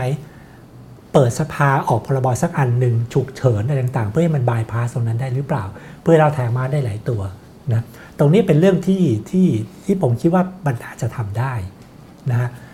หรือหาช่องทางทางกฎหมายอะไรก็แล้วแต่เนี่ยให้มันให้มันเร็วกว่านั้นนะมันจะได้ไม่มีภาพที่คนมาวิจารณ์ตอนนี้ว่าทำไมทำไมคุณแทงม้าตัวเดียว เราจะได้แทงม้าได้หลายตัวตั้งแต่ตอนนั้นเพียงแต่ว่าแน่นอนมันต้องใช้เงินเยอะ แล้วแล้วถ้าเกิดว่าถ้าแทงพลาดไปก็คงจะโดนวิจารณ์ไปอีกแบบหนึ่งว่าคุณไม่ค่อยฉลาดจะไม่ได้ไปแทงม้าผิดตัวอะไรเงี้ย แต่ว่ายังไงก็ตามเนี่ยผมคิดว่าเรื่องของความยืดหยุ่นตรงนั้นเนี่ยมันเป็นเรื่องที่ควรจะมีตั้งแต่6กเดือนที่แล้วนะแล้วด้วยผลปราการเนี่ยเราเราไม่ได้ไปถึงจุดนั้นนะครับ ครับขอเชิญคำถามที่ 2 เลยครับ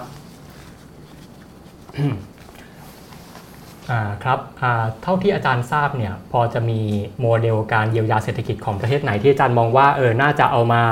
เรียนแบบน่าจะเอามามาลองใช้กับประเทศไทยดูได้บ้างครับ จริงๆ เราก็ทำกับทุกอย่างที่เขาทาแล้วนะนะมันมีบางเรื่องที่บางประเทศทำแล้วเราไม่ได้ทำอันหนึ่งคือมีเป็นข้อเสนอตั้งแต่แรก ๆ แล้วว่าควรจะมีมาตรการที่เรียกว่ารัฐบาลเข้ามาช่วยจ่ายค่าจ้าง นะครับเรียกว่าเป็นเขาเรียกว่าเวทซับซิดีเวทซับซิดีนะคือการสนับสนุนเพราะว่าพอโควิดมาปุ๊บเนี่ยกิจการมันมันมันปิดใช่ไหมพอปิดปุ๊บเนี่ยนะคนงานก็ก็ก็ถูกเลิกจ้าง ก็ก็ลอยแพใช่ไหมครับแล้วก็บอกว่าเอ๊ะถ้าอย่างนั้นจะช่วยใครดีล่ะถ้าจะช่วยกิจการภายใต้เงื่อนไขว่าคุณต้องจ้างต้องต้องเก็บต้องเก็บคนงานไม่ได้หรือจ้างกลับกลับก็มาไหมเนี่ยมันก็มันก็พูดอย่างนั้นได้นะนะครับแต่ว่ากิจการเขาบอกว่า โควิดอยู่อย่างนี้ขายของไม่ได้ก็จะจ้างคนไปทำไม หรือถ้าถ้าจ้างปุ๊บเนี่ยไอ้ไอ้ยอดขายมันเหลือนิดเดียวก็จ่ายไม่ไหวนะครับบางประเทศเขาบอกว่าทางรัฐบาลช่วยจ่ายครึ่งหนึ่ง เพื่อให้แน่ใจว่าคนงานยังไม่ตกงานนะอันนี้เป็นเรื่องที่มีการเสนอตั้งแต่การระบาดรอบที่แล้ว แล้วไม่มีการทำนะฮะซึ่งเข้าใจว่ามันมีปัญหาในทางปฏิบัติอยู่ เพราะว่าเพลินประเทศไทยมีแรงงานนอกระบบเยอะ นะเพราะฉะนั้นเนี่ยเข้าใจว่าอันนั้นน่าจะเป็นเหตุผลหนึ่งแต่ว่าผมก็จะคิดว่ามันน่าจะน่าจะพยายามพยายามทำมากกว่านั้น พยายามหาทางออกมากกว่านั้นนะอันนี้ก็จะเป็นเรื่องหนึ่งที่เราเราควรจะทำแต่ไม่ได้ทำแน่นอนเรื่องที่ที่ที่คนทำไม่ได้ทำบ้าสุดที่คุยไปเมื่อสักครู่เรื่องของการฟื้นฟูเรื่องปรับโครงสร้างนั้นควรจะทำแต่ไม่ได้ทำหรือเรื่องอื่นอย่างเช่นสมมติเราบอกว่า new normal ของของโควิดหลังโควิดหรือระหว่างโควิดก็ตามเนี่ย สำคัญมากที่เป็นเคตัวขึ้นมากคือออนไลน์ อะไรที่เป็นออนไลน์เนี่ยมันเป็นเคขาขึ้นใช่ไหมครับทำไมเราไม่มีนโยบายคล้าย ๆกับชุดที่ผมอยู่อีกชุดหนึ่งคือชุดคณะกรรมการที่ปรึกษาผลกระทบเศรษฐกิจสังคมของโควิดเนี่ยเคยทำข้อเสนอหนึ่งไปที่ท่านนายกรัฐมนตรี อยากให้มีอินเทอร์เน็ตฟรีทั่วประเทศนะครับเพราะว่า เราเราวิธีที่เราคือว่าการมีเน็ตฟรีทั่วประเทศหมายความว่าเฮ้ยทุกคนมันต้องเป็นออนไลน์อยู่แล้วอะเพราะฉะนั้นมันควรจะเป็นออนไลน์ประเภทไม่เหลื่อมล้ำไม่ใช่ว่ามีบางคนซึ่งสามารถจ่ายได้ก็ได้อินเทอร์เน็ตฟรีได้ได้อินเทอร์เน็ตแบบแบบแบบแรงๆไปใช้ ประกอบธุรกิจทำนู่นทำนี่ได้ แต่รากหญ้าเข้าถึงไม่ได้ใช่ไหมฮะ mobile phone เนี่ยไอตัวไอตัวไอตัวมือถือเนี่ยไม่ค่อยเป็นปัญหาละ เพราะเดี๋ยวมันพันสองพันมันก็สามารถเล่นเล่นรับรับนับเดตได้ แต่ที่มีปัญหาคือจ่ายค่าอินเทอร์เน็ตทุกเดือน เดือนละห้าร้อยบาทหกร้อยบาทเนี่ยอันนี้เป็นปัญหานะเพราะฉะนั้นทำไมถึงไม่ทำอินเทอร์เน็ตฟรีทั่วประเทศ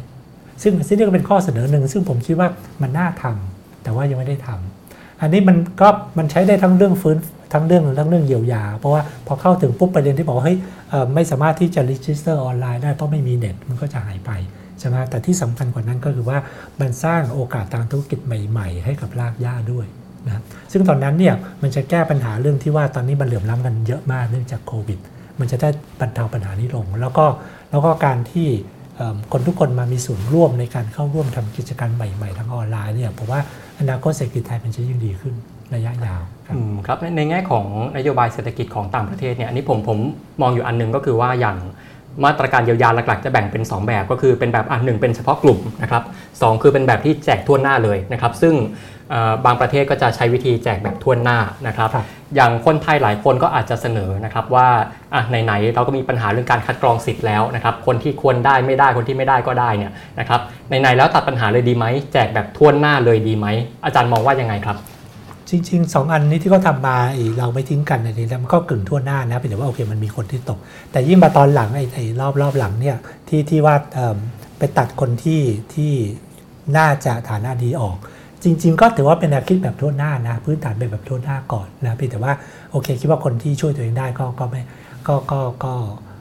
คือถึงแม้ทุกข์ถูกกระทบ แต่ว่าเขาช่วยตัวเองได้อะก็มีเงินฝากระดับนั้นนะก็มีบ้านมีที่ดินเนี่ยมันก็น่าจะช่วยได้ผมว่ามันก็ยังมันก็ยังพอรับได้นะ แต่ว่ากลับมาประเด็นที่คุณเบนถามว่าถ้าถ้าเอาแนวคิดแบบคนละกลุ่มล่ะ อย่างเช่นตอนนี้เราก็บอกว่าโอเค คนที่ถูกกระทบแรงมากๆ คือคนที่ทำธุรกิจเกี่ยวเนื่องกับท่องเที่ยวต่างประเทศใช่ไหมฮะภูเก็ตที่ล้างไปแล้วเป็นต้นใช่ไหมพวกนี้เนี่ยถูกกระทบยาวนะบางคนยังมีช่วงหายใจระหว่างไอ้ระบาดรอบแรกรอบสองที่มันกลับมาพวกนี้ไม่กลับเลยนะฮะเพราะฉะนั้นเนี่ยกลุ่มนี้เนี่ยควรจะเยียวยาเป็นเรื่องเป็นราวดีไหมนะเยียวยากลุ่มที่เกี่ยวโยงกับท่องเที่ยว หรือบางพื้นที่เลยภูเก็ตอย่างเงี้ย ก็ก็มีข้อเสนอแบบนี้นะ แต่ว่าเข้าใจว่าไม่กล้าทำเพราะว่าสมมติว่าช่วยภูเก็ตก็จะมีพังงาถามว่าทำไมไม่ช่วยพังงาอะไรอย่างเงี้ยนะซึ่งซึ่งแล้วแล้วคือคือแต่ว่าถ้าเป็นแนวทางที่ถูกมันก็ควรทำแล้วก็แล้วก็กล้าที่จะตอบคำถาม แต่ว่าเปินผมผมว่ามันก็ต้องการความความความความกล้าทางการเมืองด้วยนะในแง่หนึ่งครับก็ขอเชิญคำถามที่ 3 เลยครับ อ่าคราวนี้เรื่องของการฉีดวัคซีนเนี่ยอาจารย์มองว่าควรจะรวมถึงแรงงานข้ามชาติด้วยไหมครับ ส่วนตัวผมเยอะควรนะคือคือโอเคเขาจะมีประมาณสักสามล้านสี่ล้านอะไรก็ว่าไปดูมันจะเยอะถ้าเราจะต้องต้องต้องต้องต้องฟรีนะแต่ว่าคิดเทียบกับว่าถ้าเกิดว่าเขาเป็นแหล่งแพร่เชื้อ แล้วเราสามารถหยุดได้เพราะว่ามันคุ้มมันคุ้มนะเพราะฉะนั้นอยากจะให้รวม ครับแล้วถ้าถ้าเรารวมนะครับการจัดการจะยังไง เพราะว่าอย่างที่ทราบเนี่ยคือเรื่องของแรงงานข้ามชาตินะครับ ก็จะมีหลายส่วนที่ไม่ได้เข้ามา register ในระบบนะครับหลายหลายคนเนี่ยอาจจะส่วนใหญ่เลยที่อยู่นอกระบบนะครับอาจารย์มองว่าถ้าเราจะฉีดวัคซีนให้กับแรงงานข้ามชาติเนี่ยเราจะมีวิธีการจัดการได้ยังไงครับ คืออันนี้ก็ต้องตามตัวเขาให้เจอก่อนนะครับพอตามตัวเขาเจอแล้วเนี่ยอยู่ที่ไหนยังไงแล้วเนี่ยก็ควรจะต้องสื่อสารว่าการมาฉีดวัคซีนนั้นเนี่ย ถึงแม้ว่าเขาจะต้องเผยตัวตน เพราะเราต้องทำฐานข้อมูล แต่ว่าฐานข้อมูลนี้จะไม่ถูกเอาไปใช้เพื่อเช่นบอกว่าเขาเข้าเมืองผิดกฎหมายนะตามไปจับตามไปไล่ออกอะไรต่างๆเนี่ยอันนี้ก็ต้องต้องต้องผมรู้ทำได้ในทางกฎหมายหรือเปล่านะอยู่ๆไปยกเว้นให้ แต่ว่าอยากจะให้ทำแบบนั้น เพราะไม่ไม่งั้นเนี่ยจะมีคนที่แบบกลัวกลัวแล้วก็ไม่ไม่กล้าเผยตัวแล้วพอไม่เผยตัวปุ๊บเนี่ยเขาก็ยังแพร่เชื้อต่ออืมครับมีคำถามเพิ่มเติมไหมครับ ครับเทียบกับครึ่งปีหลังของปี 2020 นะครับ ในตอนนี้เราเข้าใจวิกฤตเศรษฐกิจรอบนี้ดีขึ้น หรือว่าเปลี่ยนแปลงไปยังไงครับคิดว่าดีขึ้นนะนะคือการที่เรารู้เรื่องของธรรมชาติของการระบาดมากขึ้น เรารู้ว่ามาตรการล็อกดาวน์แบบไหนที่มากเกินไป แบบไหนที่กำลังพอดี ผมคิดว่าตรงนี้เราเรียนรู้มากขึ้นนะกิจการบางประเภท ซึ่งเราเคยปิดไปทั่วเลยเนี่ยตอนหลังก็อย่างเช่นห้างเนี่ยก็ไม่ได้ปิด นะแล้วห้างไม่ได้ปิดเนี่ยจนถึงทุกวันนี้เราก็ยังไม่ได้ข่าวว่ามันมีห้างตรงไหนที่เป็น super spread spreader ที่ว่ามีการแพร่เชื้อเยอะๆ ภายใน setting ของห้างเราก็ไม่เห็น เพราะฉะนั้นในแง่นี้ก็ถือว่าเรามาถูกทาง อันนี้ก็เป็นแผนที่เราเรียนรู้นะฮะเพราะฉะนั้นในแง่นี้เนี่ยผมว่าเราน่าจะจัดการได้ดีขึ้น อืมครับครับก็เชิญคำถามต่อไปเลยครับเริ่มมีข้อถกเถียงนะครับว่าตอนนี้แบงก์ชาติควรจะปรับบทบาทจากการแค่ รักษาเสถียรภาพนะครับมาทำงานเชิงรุก เพื่อที่จะฟื้นเศรษฐกิจกันมากขึ้น อาจารย์มองเรื่องนี้ยังไงครับเขาก็พูดอยู่นะนะประชุมแต่ละครั้งก็มีการคุยเรื่องปรับโครงสร้างเศรษฐกิจ เรื่องฟื้นฟูอะไรต่างๆ หลายมาตรการก็เป็นเชิงลุกเอิ่มแต่ว่ามันติดว่าบทบาทภารกิจตามกฎหมายของธนาคารประเทศไทยเนี่ยบางทีมันมีข้อจำกัด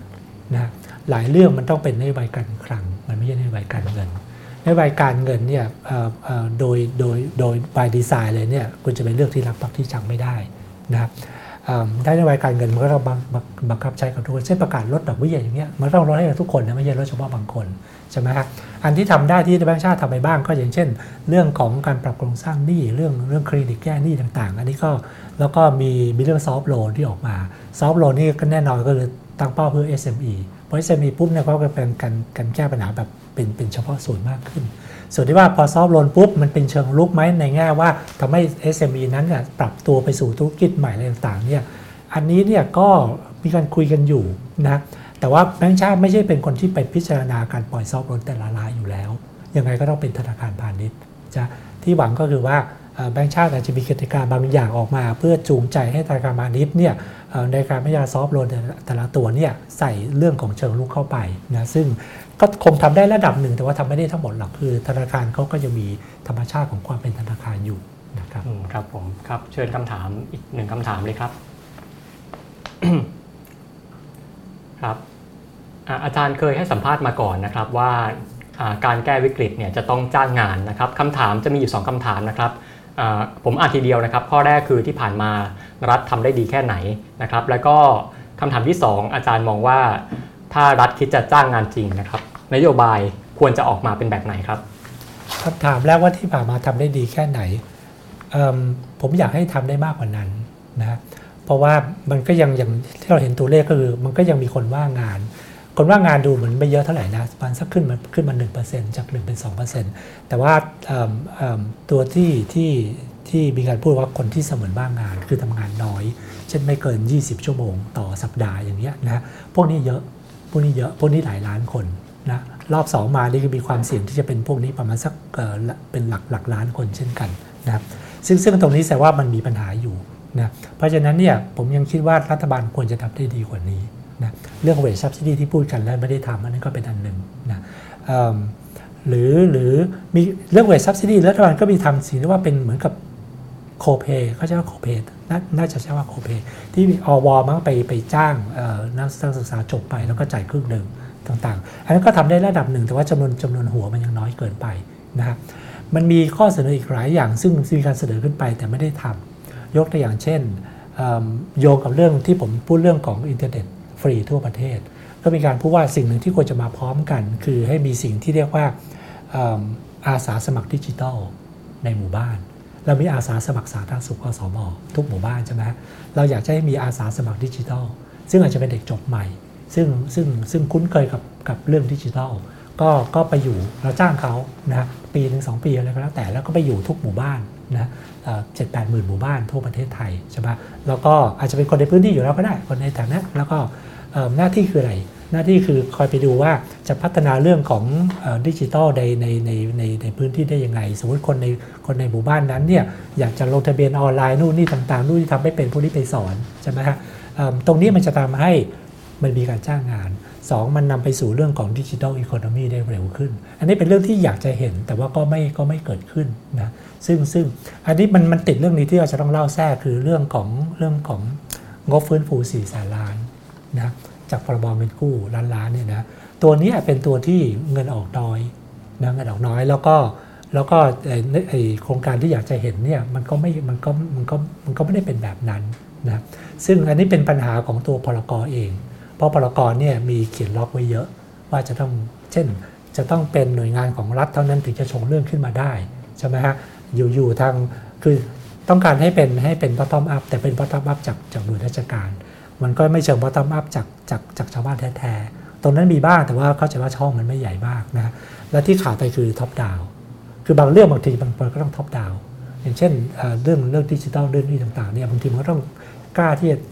คิดโครงการใหม่ ๆ ได้ แล้วดึงเงินมาใช้จากตรงนี้ได้ไม่ต้องรอหน่วยราชการชงขึ้นมา เพราะว่าชงขึ้นมาบางทีก็เป็นโครงการซึ่งอะไรก็ไม่รู้นะแล้วมันก็เลยทำให้สิ่งที่อยากจะเห็นเนี่ยมันไม่มี เป็นการใช้เงิน4ี่แสนล้านบาทเนี่ยอย่าง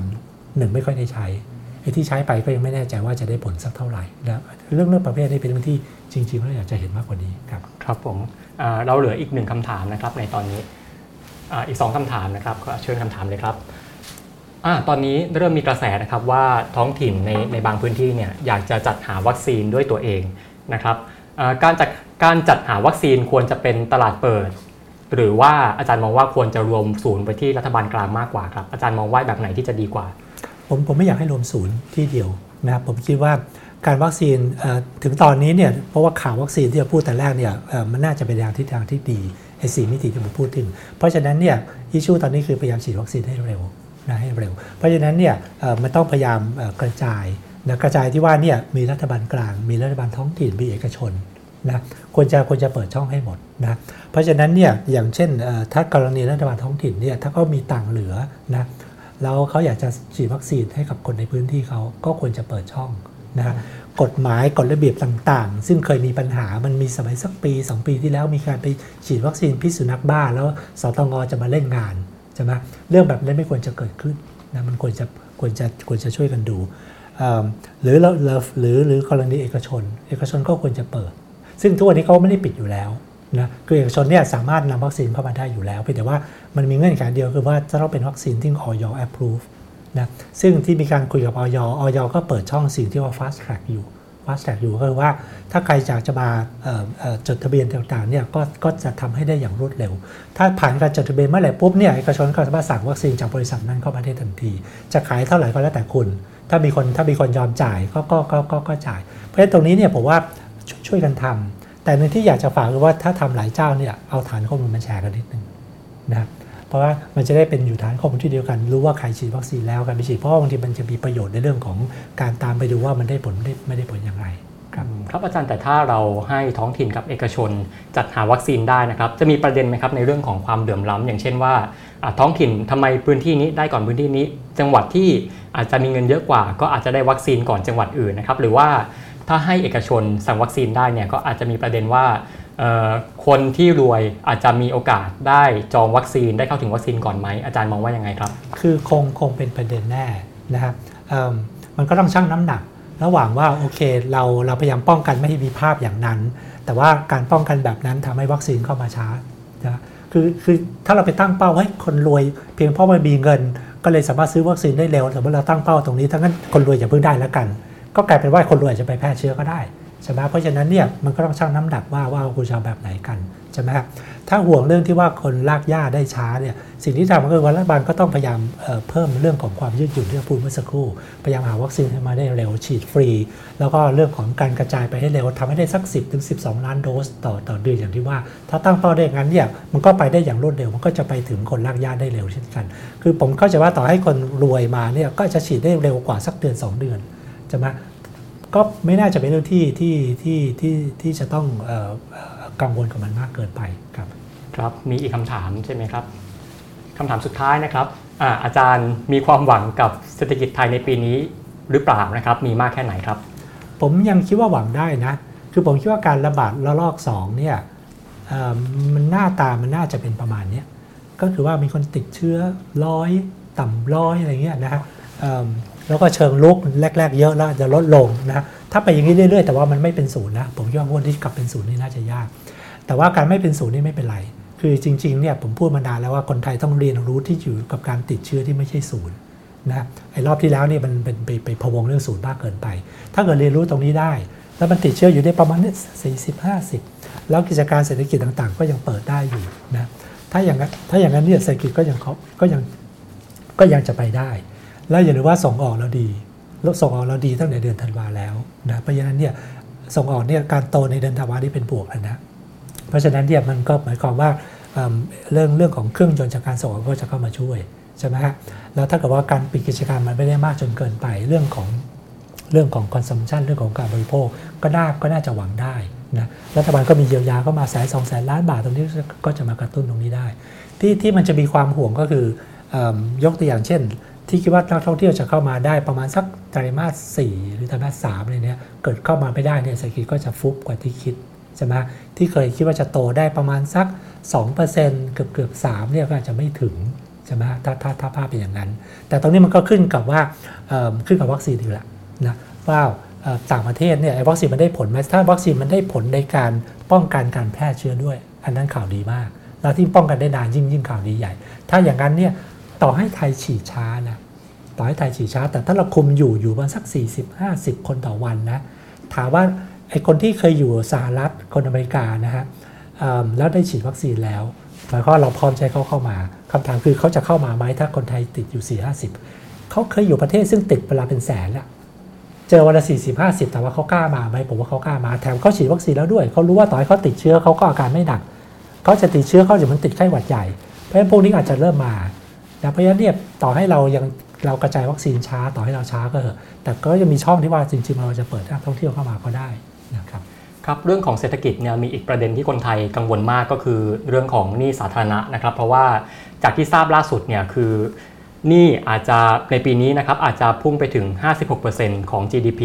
ซึ่งจริง ๆ กรอบของเราเนี่ยกำหนดไปที่ 60%ครับนะครับ56 กับ 60เนี่ยจริง ๆ ก็ใกล้มากแล้วนะครับ คราวนี้หลายคนก็กังวลครับว่าการที่เราเราใกล้จะถึงเพดานแล้วเนี่ยนะครับแต่ถ้าเรามีอะไรฉุกเฉินเกิดขึ้นอีก อย่างเช่นว่ามีระบาดระลอก 3 เกิดขึ้น หรือว่ามีเหตุอะไรที่ไม่คาดฝันเกิดขึ้นนะครับ อาจารย์มองว่านี่สาธารณะในตอนนี้เนี่ยเป็นจุดที่กำลังล่อแหลมไหมครับล่อแหลมไหมคือคือมันก็สูงขึ้นเยอะเกือบ10%แล้วเราคงไม่อยากเห็นภาพแบบนี้แน่นอน แต่ถามว่าเราทำอะไรกับมันได้ไหม คือยังไง ทุกทั่วโลกก็ทำกันใช่ไหมมาวามว่ามันระบาดแบบนี้เศรษฐกิจดิ่งเหวขนาดนี้ยังไงก็ต้องจ่ายตังค์อะใช่ไหมส่วนที่ว่ามันใกล้จะชน 60 60 เป็นตัวเลขซึ่งถ้าผมจำไม่ผิดไม่ได้อยู่ในกฎหมายนะ60เนี่ยตามพรบการเงินการคลังเนี่ยเป็นการกำหนดโดยคณะกรรมการนโยบายการคลังหรือยังไงนี่แหละนะซึ่งหมายความว่าเปลี่ยนได้ทุกเมื่อนะถ้าคิดว่า 60 มันดูไม่เหมาะกับสถานการณ์ จะขยับเป็น 65 เป็น 70 ก็ได้นะเพราะฉะนั้นเนี่ยประเด็นมันอยู่ที่ว่า เงินที่จะต้องใช้เนี่ยเป็นการใช้อย่างคุ้มค่าหรือไม่ เช่นถ้าเยียวยาก็เยียวยาอย่างคุ้มค่า เยียวยาจนทำให้เศรษฐกิจมันมันดิ่งเหวมากจนเกินไป จนเกิดแผลเป็นขนาดใหญ่ เราเราไปถึงตรงนั้นไหม ถ้าไปถึงมันก็มันก็ควรจะต้องจ่าย แล้วถ้าจะต้องใช้เป็นสักก้อนหนึ่งในการฟื้นฟูในการปรับโครงสร้างเศรษฐกิจ แล้วถ้ามันปรับโครงสร้างเศรษฐกิจได้ทำให้เราออกจากโควิดได้ เป็นตัวเคขาบนขึ้นมาเนี่ยถ้ามันก็คุ้มเช่นกัน เพราะฉะนั้นบอททอมไลน์อยู่ที่ว่าเป็นการใช้เงินอย่างคุ้มค่าหรือไม่ คือ คือเหมือนกับเราเนี่ยถ้าเราเป็นหนี้แต่ละหนี้ที่เราไปกู้มาเนี่ยเป็นหนี้ที่ก่อให้เกิดรายได้ในอนาคต ก็ไม่มีใครน่าเป็นห่วงนะครับครับผมอ่าไม่มีคำถามเพิ่มเติมแล้วใช่ไหมครับครับ ก็วันนี้ก็ได้สาระความรู้แน่นมากเลยทีเดียวนะครับ ต้องขอขอบคุณอาจารย์สมชัยที่มาร่วมรายการเราในวันนี้นะครับ ขอบคุณครับยินดีครับขอบคุณครับครับแล้วกลับมาพบกับตอนหน้าของรายการวันโอวันวันออนวันนะครับสำหรับวันนี้สวัสดีครับ